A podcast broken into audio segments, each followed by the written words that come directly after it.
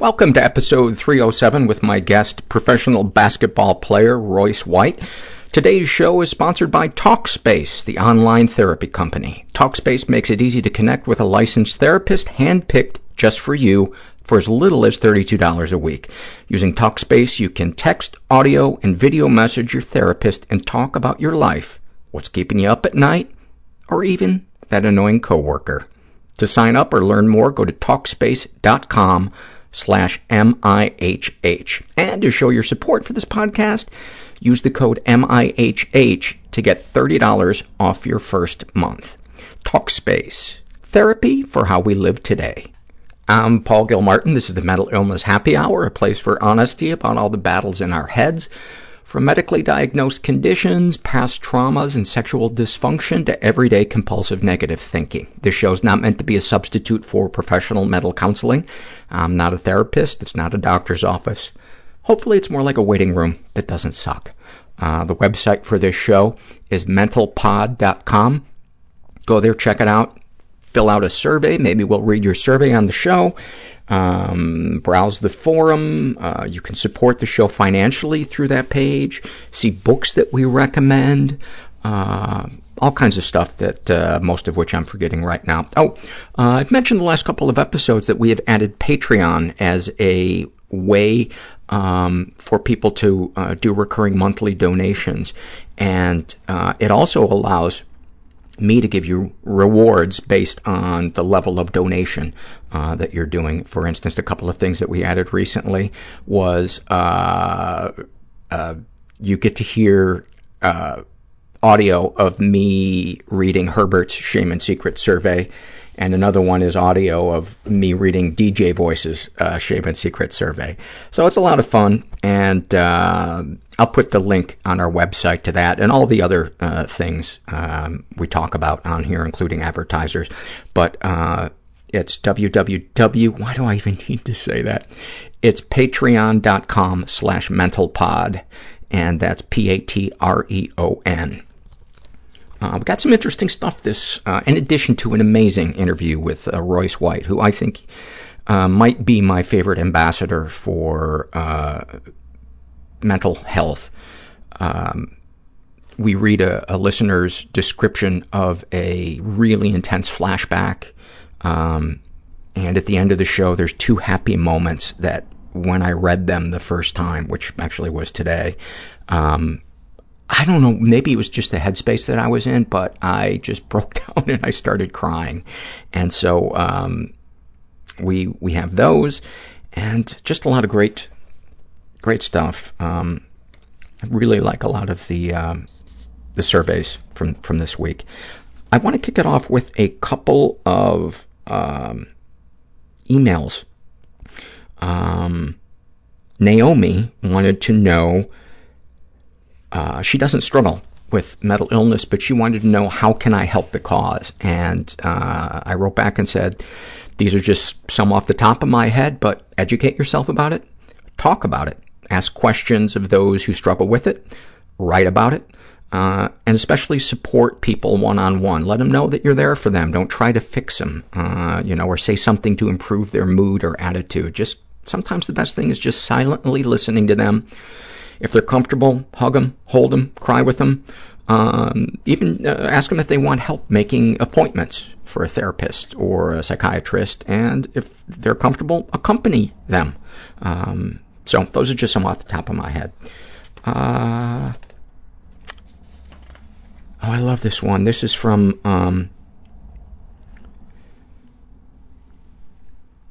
Melissa, and she writes, uh, Hi, Paul. I was reminding my husband this morning that he's overdue for a physical. Then it hit me. Why in the hell is that we're supposed to get our physical bodies checked once a year, but nothing, nothing, even close to a mental health checkup is encouraged.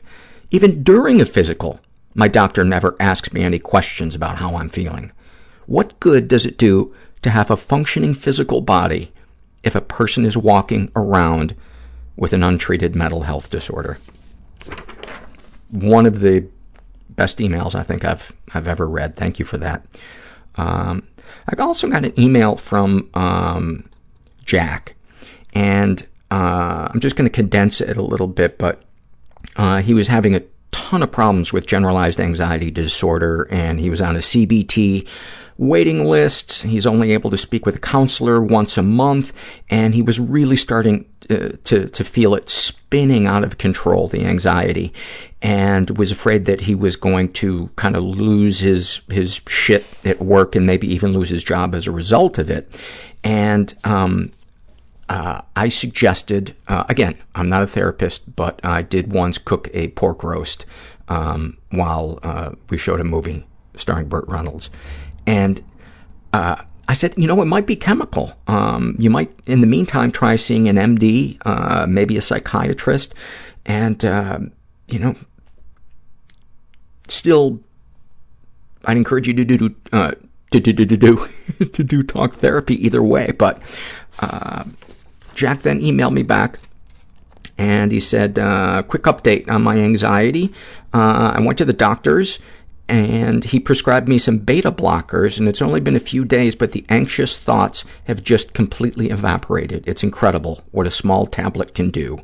Uh, and I asked him what, I'd never heard of beta blockers being uh, used as, as uh, a treatment for anxiety, and he said uh, apparently it slows down the body processes processes and reduces the accompanying adrenaline surges and uh, and then his anxious thoughts instead of just ping-ponging around his brain, they pass. So that was cool. Hey, I want to give some love to our uh, our sponsor, uh, Daily Energy. Um, I went into uh, a health store uh, a little while ago, and I knew that I wanted to get some stuff that had, you know, superfoods and a bunch of other shit. And it is so intimidating going into health food stores. For one, at all costs, I want to avoid the owner and his eight-foot-long beard and sandals. Um, I'm sure he's a nice guy. I'm just not ready to talk to him yet. Uh, I need to absorb his visual person before I can I can go that far. But um, they have a product. Uh, Spring of Life has a product uh, called Daily Energy, and it has first of all it has the same amount of antioxidants as 10 fresh servings of fruits and vegetables. Um, it contains superfoods like wheatgrass, raw uh, cacao, is that how you pronounce it? Um, spirulina. Um, it has uh, digestive enzymes like prebri- prebi- prebiotics and probiotics. You take one a day, and it's just a, it's a super simple way to practice self-care. So today, just for listening, you can try it for yourself and save 30% when you go online to getdailyenergy.com slash mental. That's 30% off at getdailyenergy.com slash mental. Uh, why not love the way you feel again? Check it out and get 30% off now at getdailyenergy.com slash mental. And again, we'll put all these links on the, uh, on the website with the episode. Uh, okay. Couple of struggle in a sentence surveys, and then we'll get to the interview with, uh, with Royce. Uh, Hoyt shares about his depression. It's like drowning in an inch of water because I don't have the will to roll over. My God, that is such, that is so dead on. Uh, he also wanted to know where he could find episodes about bipolar disorder. Uh, start with the Brody Stevens episode, but um, in our on our website search box, type the keyword of whatever topic you're looking for, and then those episodes will come up.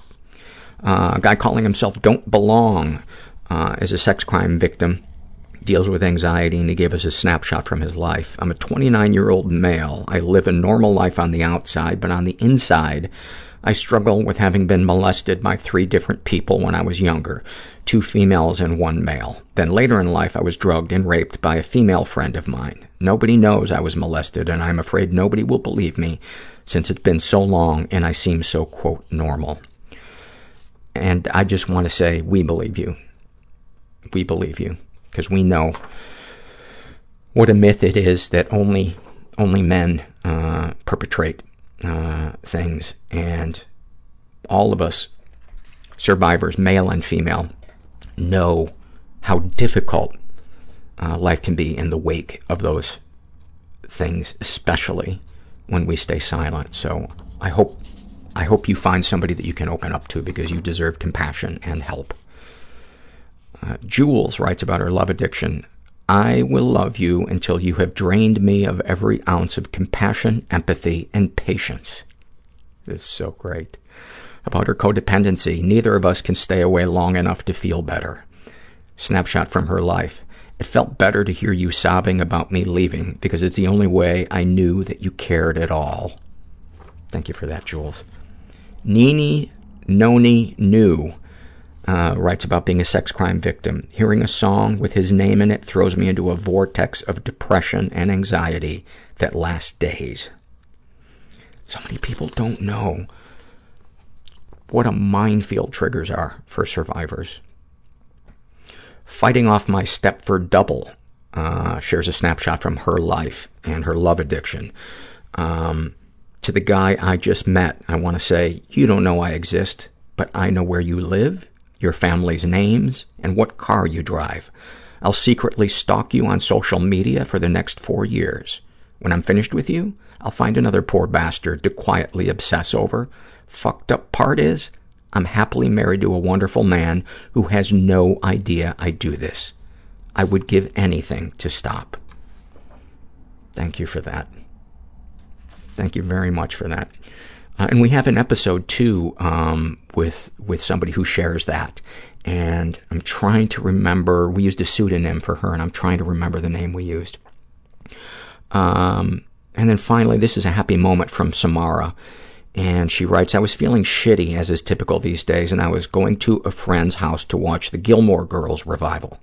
When I arrived, she had made me a tea and warmed me some PJs to change into. I remember, after a day of being ignored and going through the motions of the day, I felt so loved and cared for. I felt that happy glow in my chest. She also got me a ginger lemon cake as an early birthday treat. During the last episode, we sat on the floor, fully sobbing and sharing the cake, holding each other. I fear that I'm inadequate. Fear that I'm inadequate. So recently I've been punching myself a lot. Sometimes I feel like my full-time job mental illness is convincing myself I'm so alone. why hypervigilance. I should try to do something. I hate my kids seeing me like that. I just imagine killing people. I woke up with rats in my hair. They warp reality. Am I losing myself or am I becoming myself? I go back to bed. Hiding underneath the sofa while people were shooting outside the house. I was able to get myself out of Scientology. Put a gun to my mother's head and I was 11 years old. Then you're just garbage moving from one person's house to the next person's house, and you just hope they don't throw you out like garbage. You know, so I planned my suicide. Because you won't ask for help. I'm asking for help. I'm not pretending everything's okay. I'm not trying to do it alone. I'm really happy that I did it because a lot of good things have happened since then. That, that option just evaporated, and I'm, I'm not going to kill myself. I don't think I have what the woman who is not right for me anyway wants. Really appreciate you guys uh, coming coming out here and supporting such an important uh, cause. How about a hand for uh, Megan Parkansky putting this whole thing together? She is. She is a one woman wrecking crew. I mean, where she gets the energy, bipolar, I have no idea. But she has been so incredibly supportive of the podcast from the beginning, and um, I just, I'm, I'm so amazed at how she's been able to put this together. And thank you to all the people um, who've helped put this together. And uh, I want to give some thanks to uh, one of our sponsors, uh, Acadia Healthcare Treatment Specialists. Uh, when you or a loved one is suffering from addiction or mental illness, knowing where to get started and who to trust for help can feel daunting, intimidating, and frustrating. In response to an overwhelming need for pre-treatment consultation, Acadia Healthcare has created a team of treatment placement specialists providing a free service designed to connect individuals with the treatment programs best suited to their specific needs. Treatment placement specialists have an up-to-date information on treatment modalities, affordability, and the accommodations specific to your needs. In the case that the services needed are not provided within the Acadia network, at no cost to you ever, the team will work to ensure treatment needs are met, regardless if it was if it if it is with an Acadia provider or not.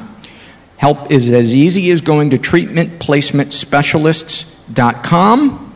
I think that says .com. I folded the piece of paper right there. Yes, .com. Uh, for detailed information on services and contact information for your regional treatment placement specialists. Once again, that's treatmentplacementspecialists.com. Uh, so, um, by hands, how many of you are familiar with uh, the podcast? Pretty much, pretty much everybody. And by hands, how many of you just lied because you didn't want to hurt my feelings? Uh, I'm, I'm uh, as I said, I'm very glad uh, that you're here, and I'm really, really happy to have uh, our guest. Um, I have been trying to get him for a while, and Megan, being the superstar that that she is, uh, she was able to arrange for for him to come in to do this. Uh, you know him as a professional basketball player, uh, or I should say, most people know him as a professional basketball player, but we know him as a champion uh, of our cause and, and one of us. Please welcome Royce White.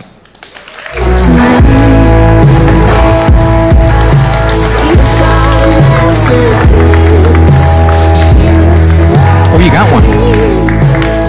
We solved it. We solved it. I have one.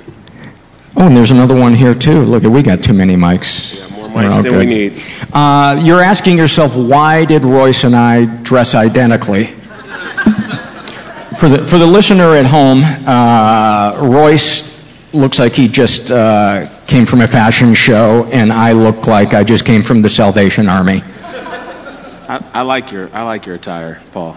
Thank you, Royce. Um, so many things to, to talk about. We were having having a really nice conversation backstage. We were talking about um, race, mental health issues, the current climate here in the in the states today with all this stuff that's that's going on. Yeah. Um, your uh, dealings with the NBA and your professional basketball career. But where I, I think I'd really like to start is talking about um, your life as a kid. Um, you grew up in Minnesota. Uh, give us kind of a, a feel for what life was like uh, for you as a kid. Uh, Twin Cities, you know, is a diverse place. Um, grew up in a single mother home. Uh, was an only child until I was about 12 or 13. So um, that's a, you know, has its own type of effect on your development. Um, big family, diverse family, um, true first generation Mexican heritage, as well as uh, Norwegian and, and Welsh, as well as black, obviously. And, um, you know, growing up was a lot about sports, uh, but my mother did a good job of keeping my eye on um, social issues. And um, as I, you know, walk through being an adolescent and being a prospect athlete, um, I always took all of those experiences and looked at them from a societal lens. Taught me a lot. Uh, at, at what age did you realize that you had uh, physical gifts that the average kid didn't have? I was like a late bloomer. Um, you know, nowadays in the prep sports circuit, there is this overwhelming um, presence of scout services where they're like ranking kids that are in the sixth grade. Like, he's the best sixth grader in the country. It's like, how many sixth graders have you seen play basketball? And, uh, you know, it, I, I wasn't one of those kids. They were already doing it when I was in sixth grade, but I wasn't one of those kids. Um, it, it wasn't until I was probably in the eighth grade, going in the ninth grade, and, and then um, ninth grade to tenth grade. And that summer, I, I was a part of the Nike circuit, uh, which is Nike's uh, seeding ground, you know, kind of pipeline. And um, Is that kind of similar to the McDonald's thing that they that they would? yeah, that's do? one game, but Nike has an entire program where they fund multiple youth teams around the country. Oh, I watched that documentary on the guy that Sonny Vaccaro and yeah, George that got that started. Right, right. Yeah, So- so you interacted uh, Yeah. with him. Yeah, Do you feel like that documentary was accurate in its portrayal of him? I think there's a lot going on in in sports attire world. It's it's sticky business. It's a tangled bowl of spaghetti. Yeah, no, I think I met I've met George before. I like George. Um, but I was also 15, and I was also very impressed with the idea of Nike, not only as a as a brand, but as a company. Mhm. And uh, I'm not so impressed now in my later years and things I know about, you know, explain How, how the shoes are made and yeah, yeah. things that you just it's hard to ignore once you know. Uh, but at, as a 15 year old kid, you're like, oh, George Raveling. Yeah, it's kind of like a, a parquet floor version of politics. Right. Yeah. 100%. Um, when did you hit your growth spurt? Or was it just uh, kind of progressive? It was progressive. Uh, when I was in ninth grade, I was probably about six three, and then over that summer, I was about six five, and the next, by the time I was my my tenth grade summer, I was probably six seven already. So For those of you that have never seen Royce uh, play basketball, uh, he's 6'8", what, 260, 240? yeah, I, I flirted with 270, 275 Okay. for a while, um, but I've been 260. I'm probably 260 Yeah. now. Uh, but he can handle the basketball like somebody who is 6'1", 6'2", um, Thank you. which wouldn't you say was one of the things that uh, made you uh, who, who you are? Yeah, unique. Uh, it was it was definitely one of the selling points or one of the main topics of focus when it came to my game and the way that the NBA was recruiting me or the way that the NBA saw me. Um, it was ironic because I was I was unique in another way as well with talking about anxiety openly and publicly. Yeah. Uh, and I would, you know, not to toot my own horn, I would, I would, I guess I would say that my physical abilities and, and my skill set at that size was so intriguing to them that they overlooked what they would later deny. You know, if that makes sense. Uh, your anxiety, you mean? Yeah, exactly, okay. exactly. Let's talk about the anxiety. Um, there was an event when you were 10 years old uh, that, that you uh, uh, attribute it to. Can you share that with us? 10 years old, I was in a tornado on a bridge. Um, that was probably my first encounter with trauma. oh, I was thinking of the, the thing at, at the practice. I didn't know this other oh, thing. yeah, uh, there's there's plenty of things. Oh, you're, I we got eight. time for all of them, dude. I was eight. Yeah. Yeah, I, I was eight then.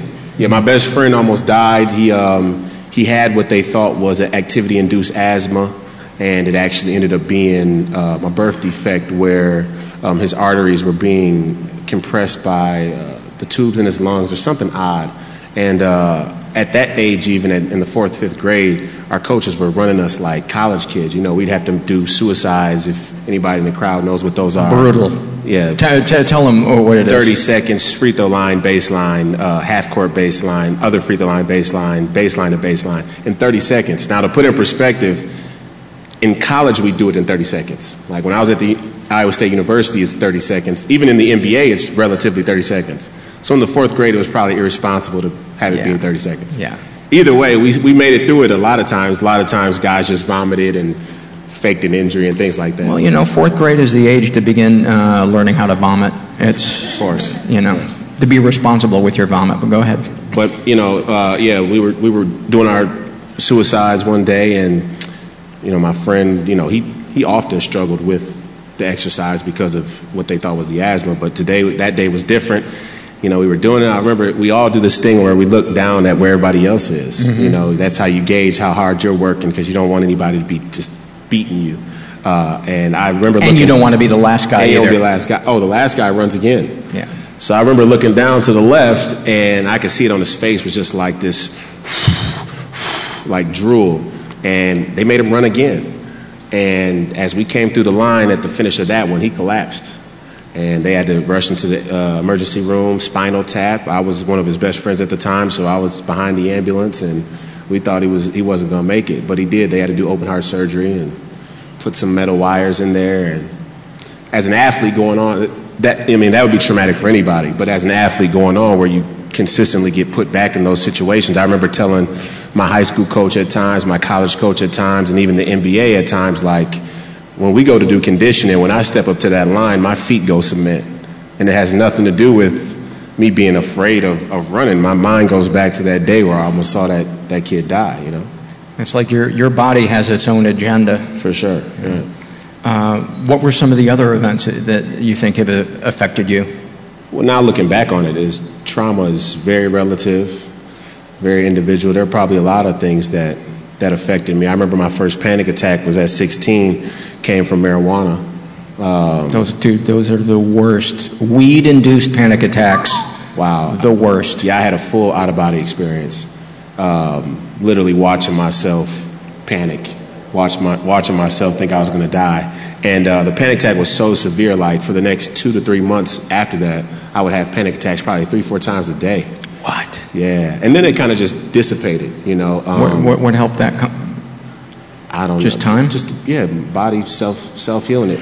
Would So- you have that thing that a lot of parent, people experience where you would be afraid you were going to have a panic attack, so you would work yourself into a panic attack? Oh, for sure. Yeah. Yeah, I think that's that's a you know atypical cycle for people with anxiety and panic disorder. And uh, uh, uh, doctors always say that a panic attack will not kill you, which a lot of people uh, don't know because it feels like they're dying. That's what they say. That's what they say. Yeah, we'll, I mean, we'll talk about that more later. But I think you know, science. You know, we got to be more committed to science before we say things like that. Yeah. Um, you know, panic. I was a firm believer in that. When I first found out I had panic attacks, that was one of the things that really gave me comfort. Was doctors saying that it couldn't kill you?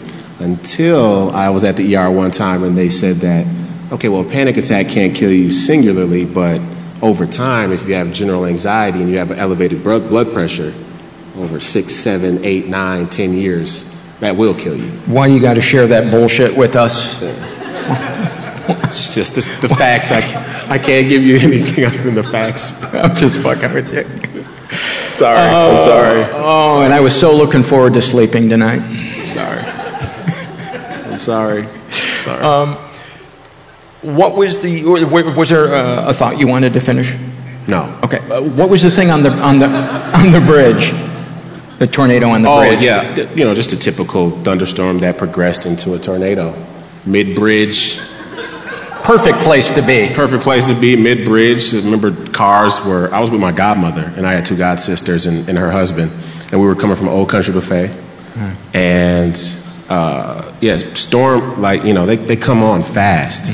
You know, it goes from dark sky, no rain to it's death coming. You know, and we're on the bridge, and these two uh, the rows of cars have pulled off to the side on the bridge, which I didn't understand. I mean, it was a tornado. Like if the bridge goes down, you guys are in the water. Yeah, you're in the worst place Possible. My godmom was like, "We're not staying on the bridge. We're just going to drive through." So I remember thinking in the back, like, "We can't see. There's no visibility. We didn't even know if the bridge was still there in front of us."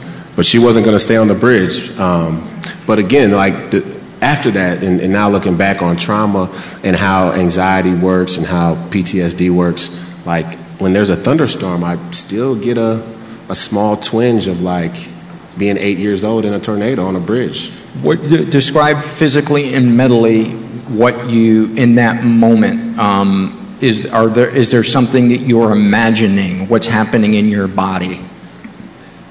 If you can, Yeah, I mean, I think sometimes you know you get that visual, um, that real vivid visual of being there uh, in the car or on the court or, or wherever it is that your trauma was. But a lot of times it's more subconscious. You know, I remember times where I'm literally sitting there like, okay, it's it's not it's not a tornado. I know it's not a tornado, but my body won't won't accept that. because it sounds like one, right? It's like the beginning Yeah. of the one, Yeah. the the hard rain and the dark sky. Yeah, yeah. So Yeah. Uh, give us some some other moments from childhood or adolescent adolescence that you think have kind of informed uh, who you are, whether it has to do with your your mental health uh, or not. Um, well, I think the the best, I would say, asset that I had growing up was being in a very diverse place um, and seeing multiple uh, groups, racially, culturally, uh, try to navigate some of the same struggles. And And you're talking about Minneapolis, St. Paul, or your extended family, or both. both, Okay. yeah. Well, my extended, yeah, both. Yeah. But your big family get togethers must have been the most amazing collection of food if people could cook halfway decently. No, it was. It's incredible. Yeah. it's incredible. Yeah, and yeah, like I said, it just you know, growing up in that that type of diversity just helped me later on, you know, have uh, a, an, an easy time being empathetic. So what, being around the, the different uh, cultures that you were and different ethnic groups, what were some uh, stereotypes or insights that somebody who hasn't experienced that kind of diversity might not know? Somebody who has been living in a bubble. It's strange. I, you know, my family's unique in a lot of ways. I think um, by the time my generation had come around and seen the diversity backwards in our family, they had experienced more of the firsthand um, rejection to, in, to integration, right? Like my just because of the times. Just because of the time. Okay. Yeah. And you're 25, 26. Yeah, Okay. Yeah. Like my Mexican grandmother was first generation. Her parents were Mexican immigrants, and there was a time where her family disowned her for marrying a black man. Same thing on my Norwegian grandmother's side. Um, now she had some other problems too, like alcoholism and uh, some other things that were going on with her, where her family kind of distanced herself. She was from a place in northern Minnesota called Duluth, um, and, and, they were, like I said, first generation from Norway. And was she drinking glug? I, probably. Yeah. Is it glug or glunk or what? What? How is it pronounced? I just remember I, people saying, "Do not touch it" because it is the worst thing you've ever. I'm not going to butcher drunk. it. Okay, but go ahead. But yeah, so I, I mean, they had already experienced that, so you know, we were already getting a taste of the diversity from the people who were more inclusive, yeah. rather than like the you know like the family gatherings were like, yeah, we don't like your black family that much. You know, yeah. they, they had fought against those stereotypes already, which also helped me. Did, so, did, would it be fair to say that you had an appreciation that uh, things had, had changed and that and you didn't take for granted uh, that, that there was uh, um, more harmony than there had been previously? 100%. Yeah. 100%. I mean, just, just a little bit that we talked backstage. i am so struck by, um, at such a young age, um, how aware you are not only of uh, the world as a whole, but um, the ability to put yourself in other people's shoes and imagine what their experience yeah. is is like. Um, you where do you think that comes from? From from your upbringing, your family, your mom? Um, do you, do you think what you've been through in terms of your own mental health has uh, somehow contributed to that? Yeah, no, I think that's key. Um, I mean, I think my upbringing had something to do with it, uh, but I think when you experience anxiety or panic, um, and and you go to a place psychologically that feels like death, um, you, know, you, know, death, you know, type of fear, mm-hmm. um, it, it allows you to, again, very easily be sympathetic and, and compassionate. Um, because on your way to feeling like you're dying, you feel a whole number of array of emotions like, you know, uh, being alone or, or uh, uncertainty, um, you know, being scared of what other people think. Mm-hmm. So, you know, that, that whole progression to being in full panic uh, definitely allows me to be able to look at everybody else in the room or anywhere and go, yeah, I know what it feels like to be scared. And vulnerable and powerless. Yeah, for sure. And, yeah, yeah, yeah. And, and let's try and make it so you don't have to feel that way. Yeah. Let's commit to that, yeah. Um, what are some things about having uh, anxiety disorder or panic attacks that somebody may not realize who's never experienced one?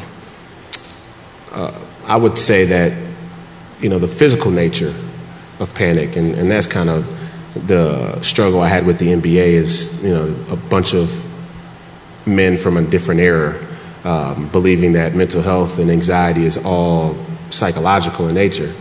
Um, and contro- controllable by attitude? Yeah, yeah. And uh, it's, you know, if, if you walk into ER right now and told them, put out the sheet for heart attack, for symptoms of a heart attack, and pull out the sheet for panic attack symptoms, they'd mirror each other exactly. So, I mean, that tells you how, how visceral and physical um, not only anxiety, but mental health can be in general. Mm-hmm. So, I, I, think that that's probably the biggest misnomer is that uh, mental health or mental health conditions aren't physical. Mm-hmm. Does, it, does a panic attack ramp up for you, or is it just like a switch turning on?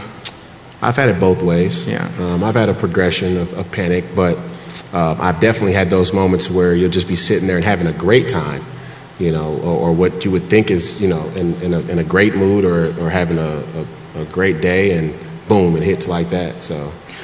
Uh, have you been able to identify triggers, or do, does there not seem to be any particular thing that that triggers it sometimes? Um, no, it's not particular. You know, uh, in the beginning, I had a lot of health anxiety, um, and, and I think that that's probably something that a lot of people have that they don't talk about is just the fear of not knowing their own body and, and Mhm. where their health is, um, which is a which is odd because people say that, or if you look at the definition of anxiety, it says irrational fears. There's nothing irrational about being scared of your own health because we see people drop dead every day for shit they had no clue that they Mhm. were dealing with, right? Yeah. So it's not really that irrational, but you know, I, I definitely had some of that in the beginning where I was like, "Oh, when was the last time I had my lungs checked or a stress test? And then as you're an athlete and uh, you start to move up the, the ladder and how serious sports becomes, then you're introduced to like how much health really is a factor. So How many times, and this isn't meant to be a joke, how many times when you were running wind sprints did you think of Len Bias? never. I didn't even know about Len Bias until I was Oh, okay. 18, 19. Yeah. After that, a- af I mean, yeah, I still don't think. I mean, it's Len's story is just uh, a tragic one, but but not shocking. You know, it's just shocking because of the nature of how good he was and, and the expectations people had of him to be a player um, that would excel and be a very elite professional. But there's people who die from their first, you know, experience with cocaine every day. Yeah. So, um, oh, I guess I didn't know whether or not it was contribute where whether it was decided that uh, cocaine was a contributing factor to his uh, heart attack, or whether it was a genetic thing, or whether it was Yeah. they had pushed him too hard during the sprints. I don't think there's been a consensus on Yeah, it yet, but. Yeah. our brain doesn't need that to Yeah. take the ball and, and, and run with it. Yeah. Uh, when was the last time you had a uh, panic attack that was pretty heavy? Um, within the last month. Yeah. Yeah, I, I get them once a month. Um, when we were talking backstage about the, the police incident, Mhm. uh, we'll, we'll talk about that later. But you know, after that, I was pretty much having them consistently back on a once a day type of basis. Wow. And how long would one last? 30, 45 minutes. Um, Really? I, one time I had one last for like five hours. Those are the scary ones. Because if you look it up, you Google it, and it goes, okay, 45 minutes, 30 minutes, that's typical.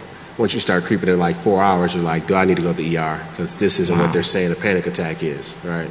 So, but, uh, you know, th- that's gotten better as we've moved away from that event. Um, but yeah, once a month, I definitely just have one out of the blue.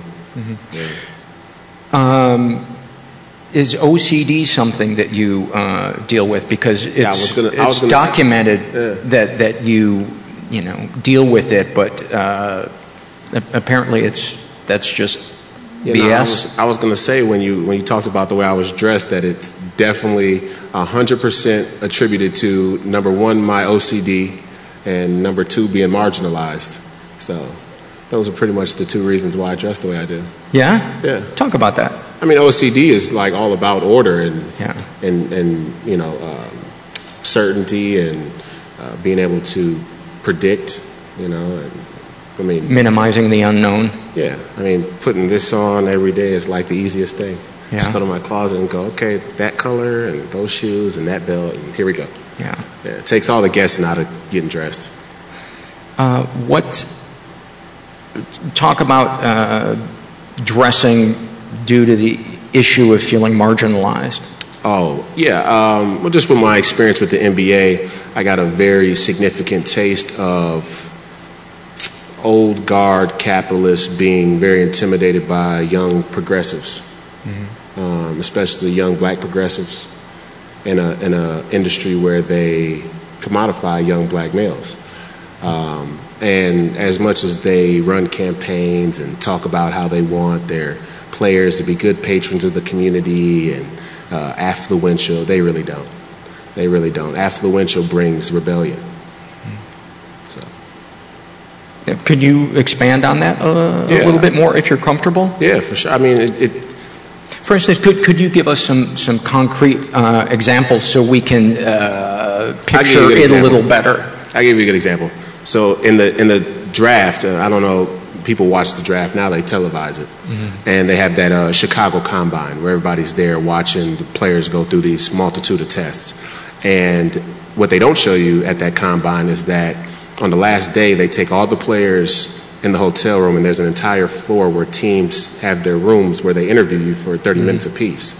And usually there'll be eight or nine teams that interview you. So um, in my interviews, because I had already expressed this interest, this kind of eclectic interests, what the college sports writers would call eclectic. You know, he likes the Beatles for some reason. Like, I thought That is so offensive. I know, right? I'm like, I thought the Beatles were universally liked, but How did they import the albums into your ghetto? yeah, it's hundred percent what they were saying, hundred percent. Um, so, you know, but but iron, you know, ironically, that that was a big thing about me coming out of the draft. Is like, not only does he have this unique skill set, but he has all these odd interests for a young basketball player. That is so fucked up. Yeah, it is the worst.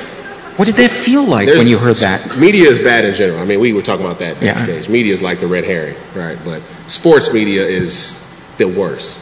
Yeah. they're you know they're dictated by the old guard capitalists and what they think, and that's what they put out. Um, but yeah, The media is like your dad that was a dick. The sports media is like your dad's friend that's an even bigger dick. Yeah, exactly. yeah. So I mean, we, we you know, uh, so when I went into the rooms to do my interviews, um, that question would always come up like, yeah, we hear you're into like, you know, like, why, why do you have Frank Sinatra tatted on, tattooed on your arm? Like, what's the significance of that? And I'd be like, I mean, I like them. I like them. I, I I really like them. Uh, I like music. Uh, and, and then, and, and what I discovered is as we got into more conversation about, because I, like, I, I just go no holds bar with them. Like, most of the guys that are getting drafted, you get coached by your agents to go, you know, don't talk too much. Don't give them too much. Just say, you know, just keep it real on the surface. I was just in there just letting loose, you know, like talking to five buddies. So I didn't care, you know, as that's, I, it would make me anxious to live dishonest. Yeah. So I would just say whatever the hell I want. So would it be fair to say that you, that in that moment you uh, kind of use that as a forum to say, you know, this is not the the way that you you think it is, without directly pointing the finger and saying you guys? Yeah, I didn't. I wasn't even thinking of it at that Yeah. time. Later on, I would look back and think of it like that for Yeah. sure. But I was more like in the room, just like saying, like talking about being interested in business Mm-hmm. um, and, and entrepreneurial ambition, and uh, you know, the opportunity for harmony between humanitarian Mm-hmm. uh, ambition and entrepreneurial ambition, and what capitalism could look like in the future, and and and. I didn't know it at the time, Oh, you are so on the FBI watch list. It's not even funny. Well, they're looking at me like this motherfucker thinks he thinks we're about to fund his humanitarian entrepreneurial hybrid. Yeah. So I was already giving them red flags then, but uh, yeah, that's that's kind of what I mean by marginalized, and, and that would only continue on and manifest in different ways going forward as I actually got drafted. I don't know why they drafted me, honestly. I mean, I was so that, that, that the skill set thing, like they're so intrigued by that that they drafted what they would think is a red herring It's like they draft, drafted your body despite your mind. for sure, Uh, which is fucked up. It's super fucked up. it's super fucked up, especially when you consider how important the mind is to the athlete and, and how accommodating that mind and, and, and taking what is great about that mind for the team and allowing that to help the chemistry of the team. Or did they, did they think that you were going to be divisive within the team because you were so opinionated? No, I think that they. I, I think that professional sports leagues um, like their athletes on drugs. You know, they like Really? They, well, they they- they're okay with that. They're comfortable with that. You know, they're comfortable with the guy having a marijuana habit that he came in with. They're comfortable with the guy going through a rough patch in his life, so he's turning to alcohol or he's turning to gambling. They've seen that before. Um, but but seeing a guy who comes and talks about mental health and talks about capitalism's effect on mental health and greed and, and these type of ideas that Yeah. bothered them. You know. I see. So, so what you're saying is they don't, they don't necessarily love that somebody's on drugs, but if somebody's going to have a problem, they would prefer that it's that type of thing. 100%. Okay. And, and also not only because it's not like they they want the player to be on drugs, but um, there is a very punitive nature to those things. And they can be identified, they're quantifiable. You tested this on this date. Exactly. You know, you did this on this. Well, even more so than that, it puts a player at a disadvantage. It puts a player um, in trouble. You know, and they always talk about Ron Artest, like when they talk about mental health and the players that have advocated for mental health, they talk about Ron, they talk about him running into the stands in Auburn Hills and fighting and him thinking his psychiatrist and all that. And all of that's well and fine, and that's the story they want to put out to try and make it seem like they're doing right by mental health. But the reality is, is that Ron had got himself in a situation where he was in trouble, and they were able to dictate to him how they were going to support him precursor, and that's how they do most of their athletes. Like you had a you had a bad piss test. Mm-hmm. Now now we got you by the nuts. No pun intended. Mm-hmm. So you're going to do what we tell you to do, and and then we'll say that we're supporting you. Yes. And and you'll you know pretend as if this was uh, something that you would have done so on your own. And when the team physician or the team psychiatrist tells us that, hey, listen, this guy is an addict, it's probably likely that this won't be his last joint. You know, uh, well, we'll find you anyway. We'll find you fifteen thousand. You know, you do another dirty piss test, we'll fine you fifteen thousand, and we don't really care what the team physician or psychiatrist have to say about science or support or anything. So what what is the vibe then among your fellow players when you guys are are talking? What percentage of the players feel the same way that you do? Clearly, they aren't all as outspoken uh, as as you are. Right. Um, what is, what is is yours kind of the prevailing? Uh, I mean, I think I think I was willing to take it to the wall. You know, like the, you, you'll never see LeBron James get up on the stage and talk with you candidly about the things that he would say behind closed doors. Um, and, and they've been coached, like I said. There, there's this whole piece that agents play as intermediaries in, in professional sports to, to kind of um, keep athletes' opinions suppressed. Uh, but but it's definitely consensus. I mean, there's no guy who's been using marijuana to cope with his, you know, emotional imbalances that gets a fifteen thousand dollar fine for smoking a joint is like, yeah, this makes sense. You know, it's nobody likes it, but not too many people want to speak out either. So if if you could be the NBA or all of professional sports mental health uh, director, what would you what would you like to see? I'd, I'd say the same thing that I'd say for mental health going forward in general. Um, not only for sports, just for society, is that we have to um, honor science and honor support and let those two things guide us. Um, you know, humanity, we, we've shown ourselves that we'll fuck up science, eh, you know, a lot of times while we're trying to figure it out. I think that's a natural part. of- Especially mental health science, Yeah, because there's so many things that really there's not a number for. Yeah, and, and, and, and that's okay. I mean, that's part of science. Um, but along that road, while we're fucking it up, we have to commit to support. You know, we can't just fuck it up and be like, you're on your own when we fuck it up. So how would that work? Let's let's take a hypothetical example of uh, a guy who's getting in a lot of uh, fights. Yeah. What what would you what would you do with the guy who agrees to get some type of counseling and the guy who doesn't agree to get some type of counseling? Yeah, that's rough. Um, I mean, th- that. I mean, would it be counseling? Would that be what you would recommend? Maybe there's something else that you Well, I think everybody should have counseling. I, I agree. I think it's the most patriotic thing you can do. I really do. Yeah, so I mean, I, that's that's what I was going to say. Is I think the awareness um, is is lacking to the point where there would be somebody who would deny counseling, right? So we have to address that first. Once we get over that hurdle, now it's not about whether he's getting counseling or not. It's about how an organization is looking at him getting counseling, and that's what I really argued and, and advocated for. Is it's not that if I walked into the Rockets front office and said, "Hey, I have an anxiety disorder. Will you get me a psychiatrist?" Of course we will. But when it comes back time to sign my contract again, is me needing a psychiatrist looked at as a liability or is it looked at as just a general medical issue? Like, there are guys that had their knee, two knees, Grant Hill, mm-hmm. two knees busted. The guy has no ACLs. We'll sign him, no problem. Guy has an alcohol addiction, psh, you're out of here. You know, you might even we, we'll find a way to get you out of here before your contract's up. Yeah. And and that's kind of the the the fight that I took on. So. So, do you think it's because the the mental uh, struggle isn't as quantifiable and testable as the No. knee is, or do you think it's because of prejudice about mental health, or both?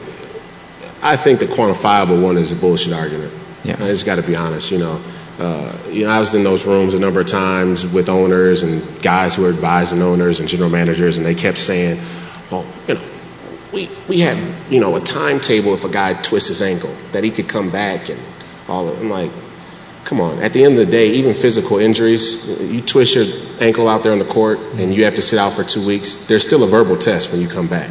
There's no doctor saying his ankle is ready and you just go play Right. right? Yeah. There's, there's still a verbal test where they ask you, they go ahead and run, Mm-hmm. and then when you get back, how'd it feel? Right. Right. So that's bullshit. The quantifiable thing is bullshit. Yeah. And and it's something that they're using as an excuse Mm-hmm. because really mental health is very quantifiable. Mm. It's just quantifiable by the people who know what to look for. Right. Um, and, and those are people that are trained in the mental health field. And as much as the mental health field still has to, to advance and, and learn more, they've done significant work in the mental health field. I mean, the, you know, the, the rates of, of improvement of symptoms for people with mental health conditions are up in the 80 and 75, 85 percentile, you know, um, range.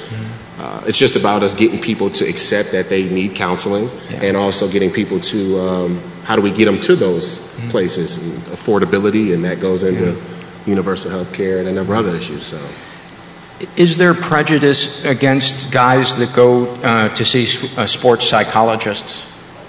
absolutely not Why, why do you think that's different I then? it's the weirdest paradox Do you think it's because it has to do with their game, and and they're like, well, that's okay Cause I have no clue. Like literally, I, Paul, uh, they ask me that all the time. It's like, well, why is sports psychology so embraced? Or yeah, I'm like, I have no clue how they've separated mental health and sports psychology. you know, maybe it's because that's seen as a strength because it benefits them. Of it course. benefits the organization. Yeah, I can see that. You know, because one of the sports, the things that sports psychologists will tell you, like, it, it's really its own, it is its own thing, you know, because their whole thing is how to optimize you on the court.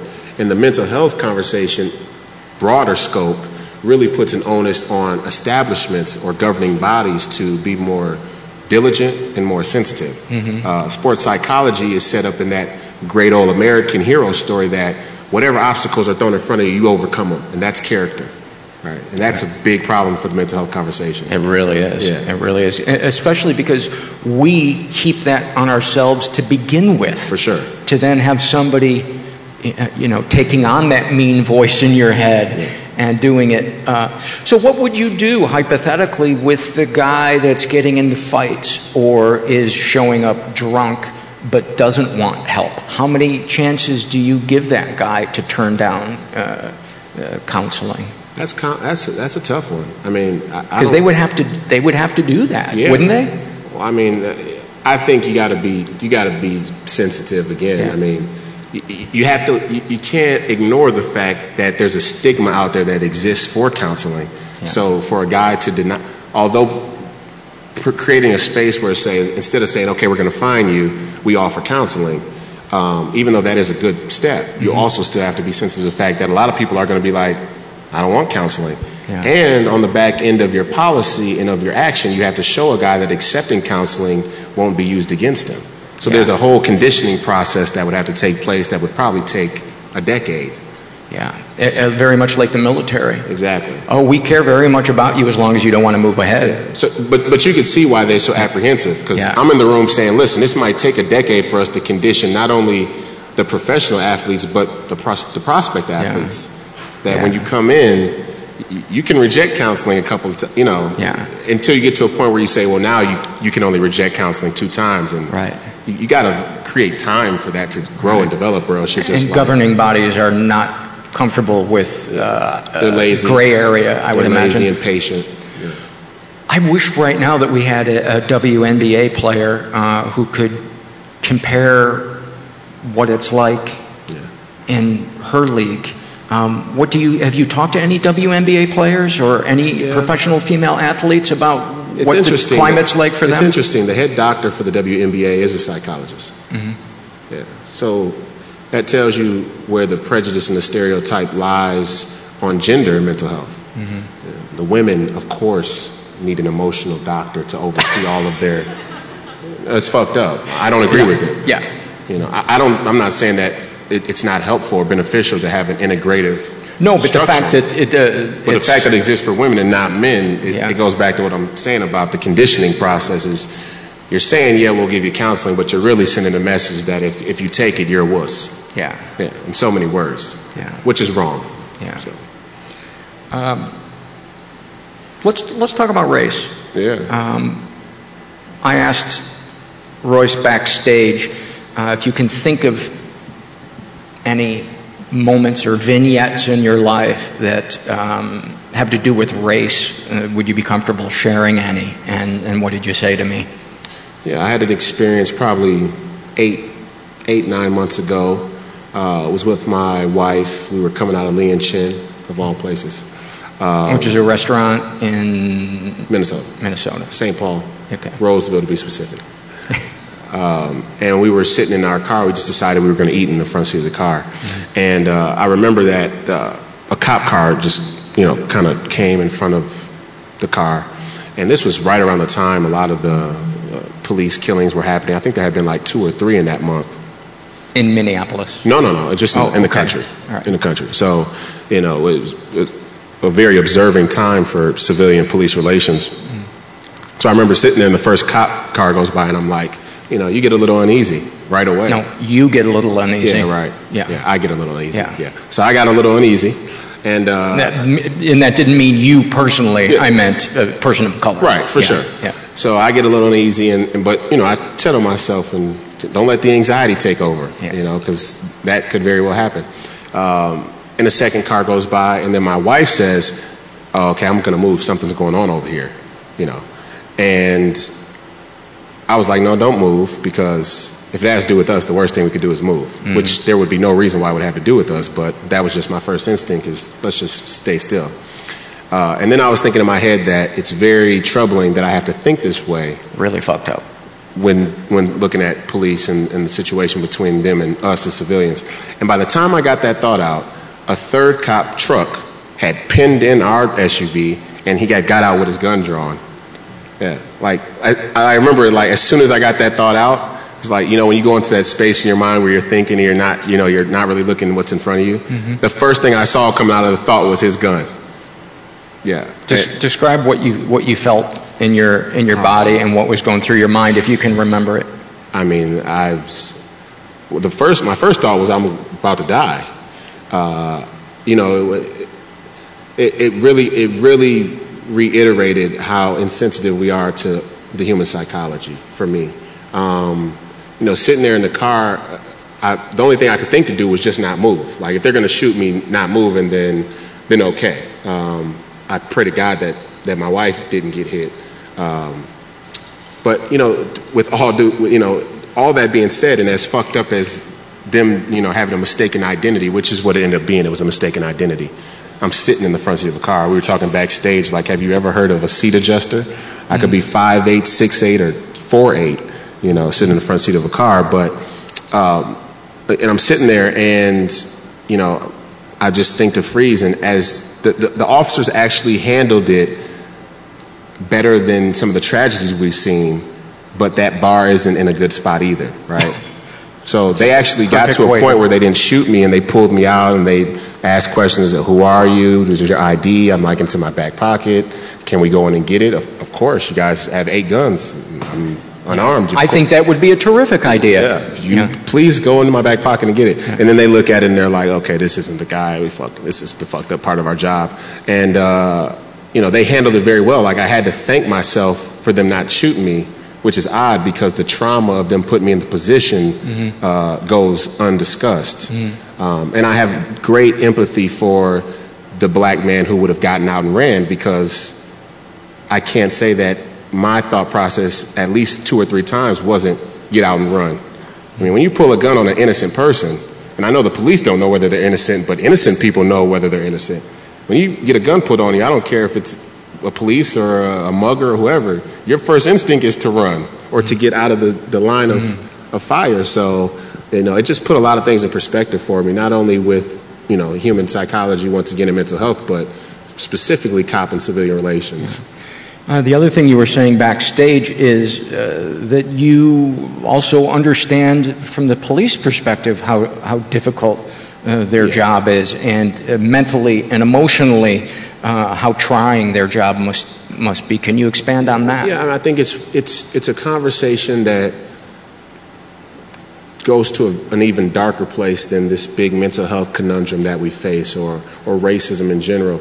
Um, when, when you think about the function of police in this country, and you think about uh, who dictates how they function in this country, uh, the inaction to improve it um, is is so minimal that you start to teeter with the idea if, if it, is it blatant, right? I- Is the way that police function in this country and is um, the, the notion that we continue to see unarmed people shot, specifically people of color, is that intentional? Because where is the action to combat that? There's almost like an accepted casualty rate that we've Right. Taken or accepted, or is it a casualty rate that we've implemented? Uh, and, and that's a, a government conversation more than civilians, but um, yeah, I mean, I think it, it it's scary. You know, Mhm. it's it's scary because um, police and trauma. I mean, there's nobody in this room that could show up on the scene and see a three-year-old's head removed from his body, and show up the next day to work with a gun in his hand and not be a ticking time bomb. And these police are asked to do it every day. There's a dead child in this country every day that police respond to first. Uh, and that's what I mean. And, and, and, and then the, the, the, to add the whipped cream on top, you have a media that makes money off of the divisive nature of the conversation rather than the pragmatic one and put police against black communities when really they're both suffering from a trauma and a lack of mental health uh, support. You know?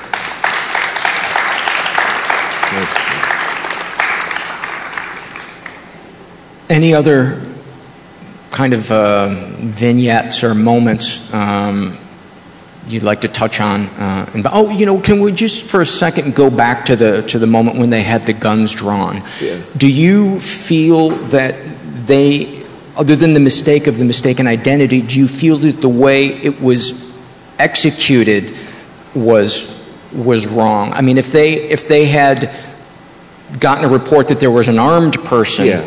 Well, I- I um, think that's what it was. I mean, I know where you're going with that. Right. It, it's a tough conversation. Yeah. I mean, and these are the ones we need to have. I mean, the element of guns in this country is not a civilian choice. We live in a militaristic economy. And, and anybody who, you know, the NRA and all these different groups come out and they try and rationalize these. Jesse Ventura, for example, I love Jesse. He's, you know, outspoken, but he's way off on the gun issue. You know, he talks about the Second Amendment being about civilians arming themselves against a rogue government. You know, your six shooter isn't going to do shit when they come with drones or when they start rounding people up.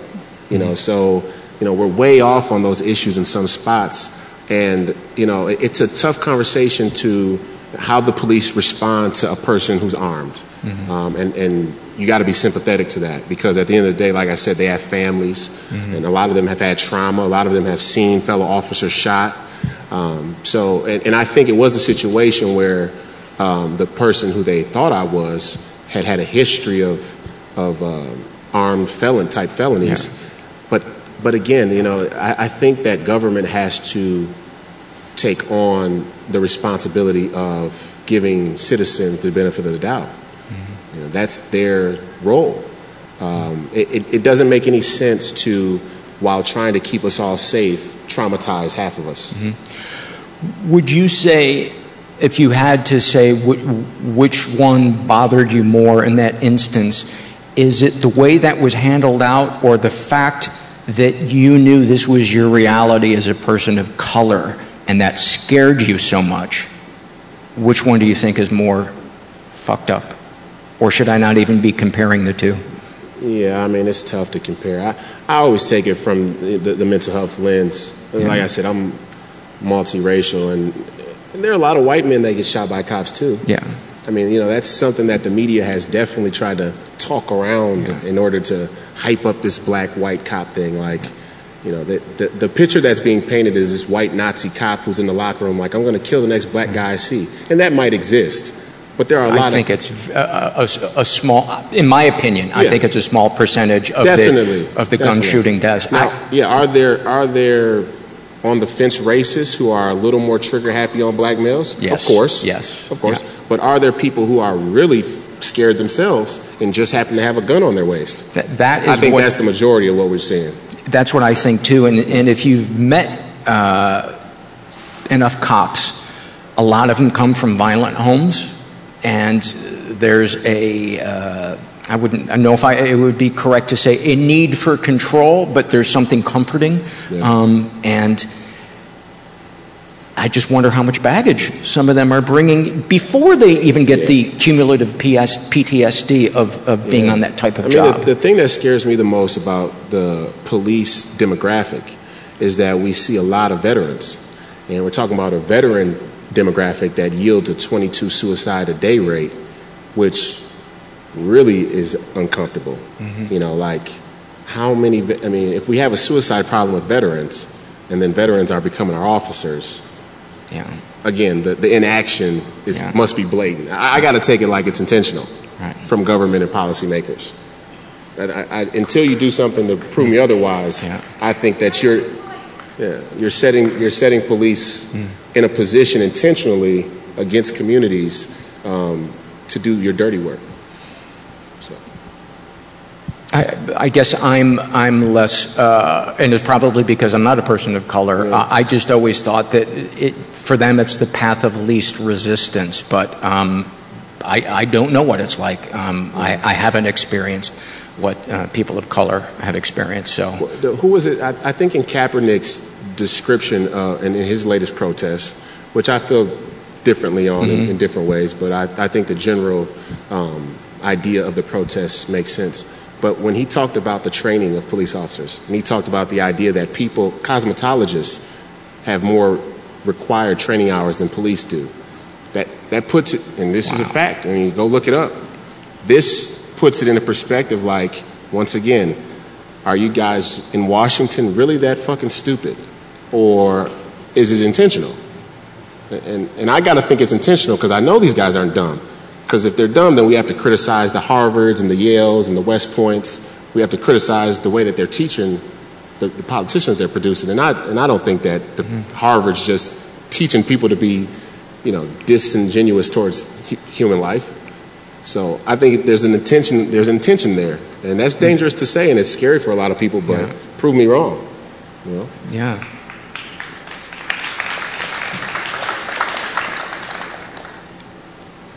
Any other things that you would uh, like to touch on? Actually, you know what I'd like to do? I'd like to um, uh, have the audience members ask Royce any question uh, if, if they'd like to. We're going to get a, uh, a third microphone and hand it out to, to you guys. And if you wouldn't mind, um, before you ask Royce a question, if you have a fear or a love that you would like to uh, share, um, do, do that as well. And uh, don't be shy. Uh, Please don't be shy. Yeah, please don't be shy.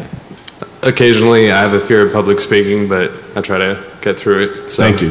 Thank you. Um, so I followed um, what was going on with you know you and the Houston Rockets when you were drafted. And first off, just wanted to say I think it's really cool that you know you were willing to just kind of be so outspoken about it, trying to bring awareness to the issue. So that's that's that's awesome, man. Thank you. Um, so, do you think that what you went through and sort of the publicity that it got, do you think that it it changed how the NBA treats mental health in any way? And I just want to preface that with like, in general, it seems like right now the NBA is one of the more progressive major sports leagues. You kind of look at NFL with the suppression of concussion stuff. You look at MLB with the steroid stuff. It, it seems like that the N- NBA is doing better, but I just want to get your thoughts on that. I would say, in addition to me getting a glance at how greedy and insensitive hyper rich people can be to common struggle, I also got a very good glimpse at how great they are at not letting you know that's who they are. Um, and the NBA is, like you said, very good at making their brand look like it's progressive, but it's not. It, it almost, almost seems like they're okay if your public outreach is limited to hospitals and kids. I give, I give you an example. Like so, so mental health. There's definitely an undertone right now of what are we going to do in the next collective bargaining agreement about mental health? Right. We've had players now that have quit in the middle of their forty million dollar contract. We've had an owner who may or may not have committed suicide. Like the and, and there's this media buzz around mental health, and it's not going to be long before that arrow is pointed at us. Um, so, you know, to give you an example of of that what is really a DC type of political, you know, PR thing. You, you can't have an anti-gun violence campaign and not have a mental health policy. You know, Amen. Amen. So, so when you so when you run one with Steph Curry and LeBron James, and and you use the fact that there is a superficial, media-driven conversation about gun violence in black communities, and you use your black star players to speak out against gun violence, when on the back end you don't give any support to your black players' mental health, and subsequently any of their extended communities, you know, you're just full of shit. Yeah, It's just.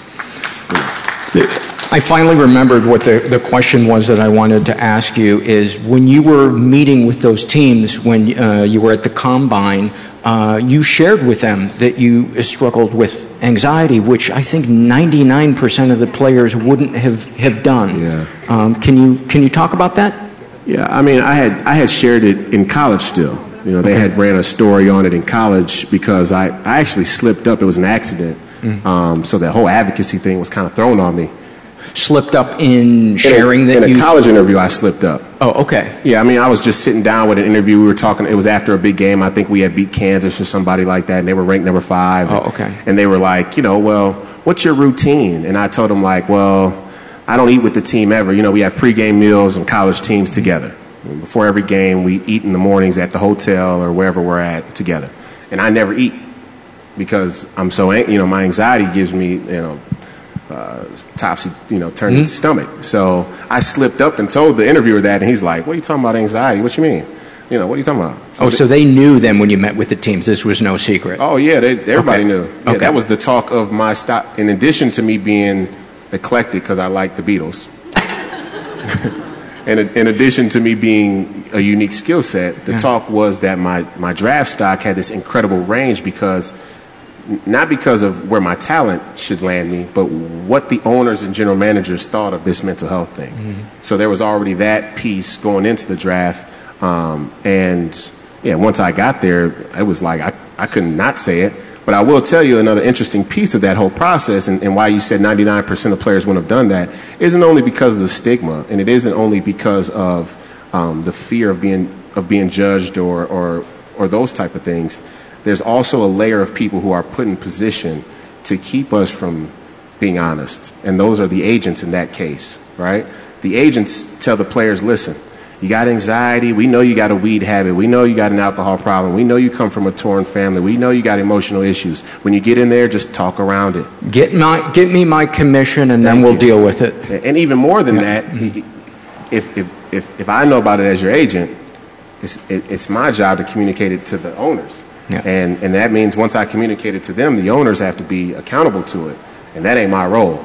Right. My role is to keep feeding the pipeline, you know, Yeah. keep feeding the, the, the, the wolf. So.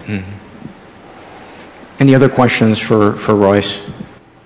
Yes, um, my name is Rudy Caceres, and I wanted to ask a question about um, anxiety. Um, because for me personally, with my anxiety, uh, very introverted, so I could talk to someone one on one forever, for hours, but it's really hard for me to be around groups. Just feels awkward. I mean, even I can speak in front of uh, an audience, but being in a small group, and since you deal with obviously basketball teams, having to be around um, a lot of people, how do you uh, deal with that?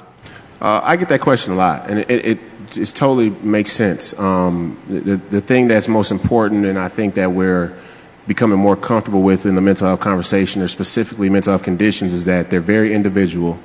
Um, and, and what would seemingly make one person uncomfortable may make another person totally comfortable.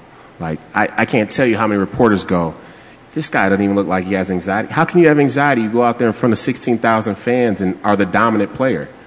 Well, that situation doesn't give me anxiety, but uh, sitting in a group of, uh, sitting in, a, in an office with a group of greedy owners gives me a ton of anxiety. You know, and, and that's just the way anxiety and, and mental health will work and will always work until our science advances and, and we're able to pinpoint more specifically what we're Mhm. looking at. Um, Are, are there things in your life that allay your anxiety? Uh, does, does playing on the court give you a place where everything else falls away and you, and you uh, kind of get in a, in a zone where there isn't that?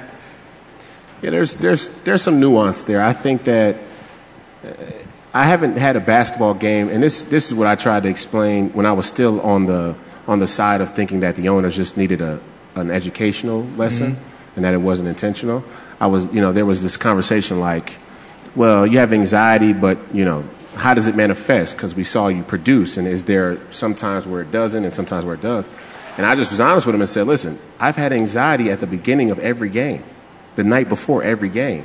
So every game you saw me go out there and put up a triple double or dominate players, I was dealing with anxiety. Now, when the game started, the anxiety kind of faded away, but did it really fade away, or did I just find a way to cope within the mm-hmm. game?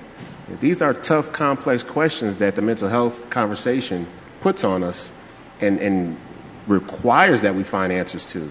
No matter how complex it sounds, we have to find those answers like, why is it that I could be in a game and still be having anxiety, but find a way to cope with it in that moment and excel? Your agent must have hated you. Yeah, he, he gave up. He, he stopped answering my calls like I mean, two months in. He was like, oh, fuck this kid. That that is the most honest answer. I mean, that is such a noble way because it's it's it's the absolute truth. But most guys would wouldn't have people hate- expanded people hate it. absolute truth. People would not have expanded it and given that it that. That truth, because you you would have said, "Oh, once the game starts, uh, I'm good." Because most guys have butterflies before a game, don't they? Right. Yeah. Yeah. Wow. There's moments in the game where there, there, you know, there's this moment where players talk about being in the zone, Mhm. and and I've I've experienced it where it's like you see the whole game in motion. You know, you see the other nine guys on the court, and it's like I described it as it's all one object that's connected and it's moving and shifting. it like uh, I don't know if you guys ever watched the the cartoon. Uh, Dexter's Laboratory, and at the end of it, at the end of it, they had the amoeba cartoon. It was like a little short.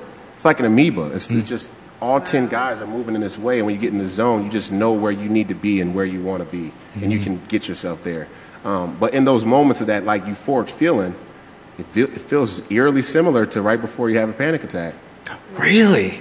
It, I mean, it's just it, it's it's like an out of body experience, you know. But you're able to cope with it, I, and, and and that might be because you have something to focus on. As to where if I'm sitting up there in the balcony and I start to get that euphoric feeling, I'm like, why is this happening? Mhm. And then I start to produce panic. Um, Do you think the endorphins of, of being in mid exercise uh, help?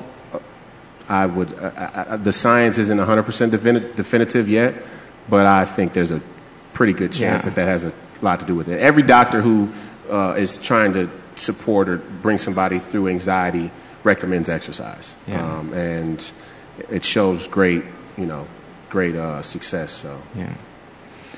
Any other questions for uh, for Royce? Hey, I just want to say thank you for being here. Thank you for your bravery and speaking up on behalf of all of us with some sort of mental health issue. You have very brave, authentic, honest ideas, and I respect them. Thank you. Um, and just, I've had one in my life, one, just one panic attack. Yeah. And I was a teacher for 24 years, and that panic attack was I was pulled over for a rolling stop. And you just you discussed it completely. You know, you're you're pull, it's just such a different feeling. And um, just to make a long story short, that panic attack, I just couldn't find anything, and I asked, "Oh, can I get out of my car? I can't I can't breathe right now." And when I tried to get out, he said no. He closed the door. I waited, and then they arrested me for assaulting him with my door. Yeah. hmm Yeah. And a, and a woman who was 37 years old, who had never been, I'm 42 now, but 37 years old, had never been to jail, had raised, I don't want to get emotional, but raised an amazing son. You know, um, I kept telling them, I'm a teacher. I have to pass a Department of Justice and FBI background check. You're, you, I haven't done anything. Right. Well, it has changed my whole life. One panic attack, and I can't pass. I, my record is expunged. I sued them, but it doesn't matter. I can't run for for office anymore. If I wanted to be a politician, if I wanted to be a, a leader in my community, I can't. I can't. I can't be a teacher anymore. And we need to take this to a legislative level. I really want to write to my senators and tell them, look what happened to me. You know, it's, it's, it's just, it happens everywhere. So thank you for your honesty and bravery, and just keep going on behalf of all of us. Thank you. I appreciate Thank that. You, you you don't think the answer should be that women just shouldn't drive? Maybe I'm, am I misreading this situation? who, who has another? And thank you. Yeah, no, thank you. Thank you for sharing that. Yeah. Uh, I think we have time for, uh, for maybe one or two uh, more, more questions. How about uh, you over there? Hi, I'm Jennifer. Um, Hi, my Jennifer. question is really nervous, so if I shake a little bit, yeah. Um, my question is basically being someone of color, and um, we're constantly taught to be better. We're constantly taught to hide our emotions, put on that game face, go out and kill them. Yeah. You know what I mean? Like, I can't say I'm hurt or I'm sad or this hurt my feelings. I'm supposed to laugh it off and keep moving. Yeah. So my thing is, I, I, I'm pretty sure that basketball is, you know, that type of environment where you're, you're encouraged to laugh it off and, and, and, and keep going. Um, how do you how do you navigate that? Yeah. How do you how do you overcome that? Like, well, what part- do you do? What else do you do? Well, a great a great asset that I have, like, is that I'm just kind of a fucking asshole.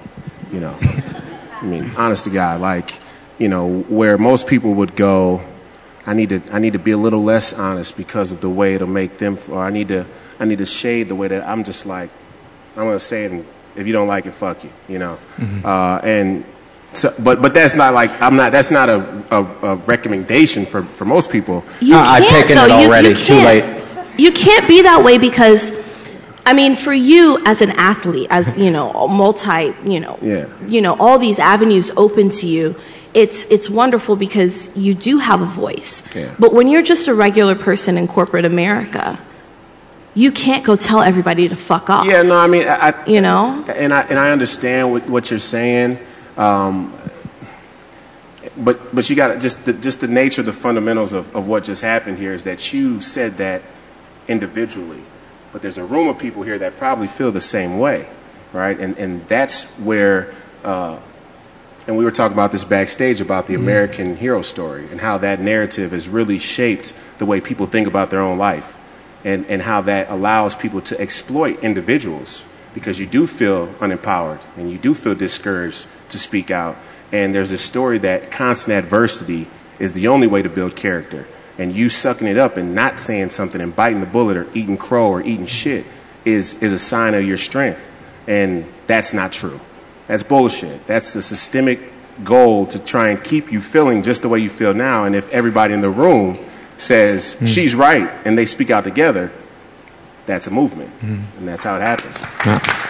And I, I have a question for you, just so you can help uh, those of us who, who don't uh, experience your experience. Can you give us some specific examples to help us understand more, more clearly what you're saying? If you can think of any. I, I hate to put you on the spot.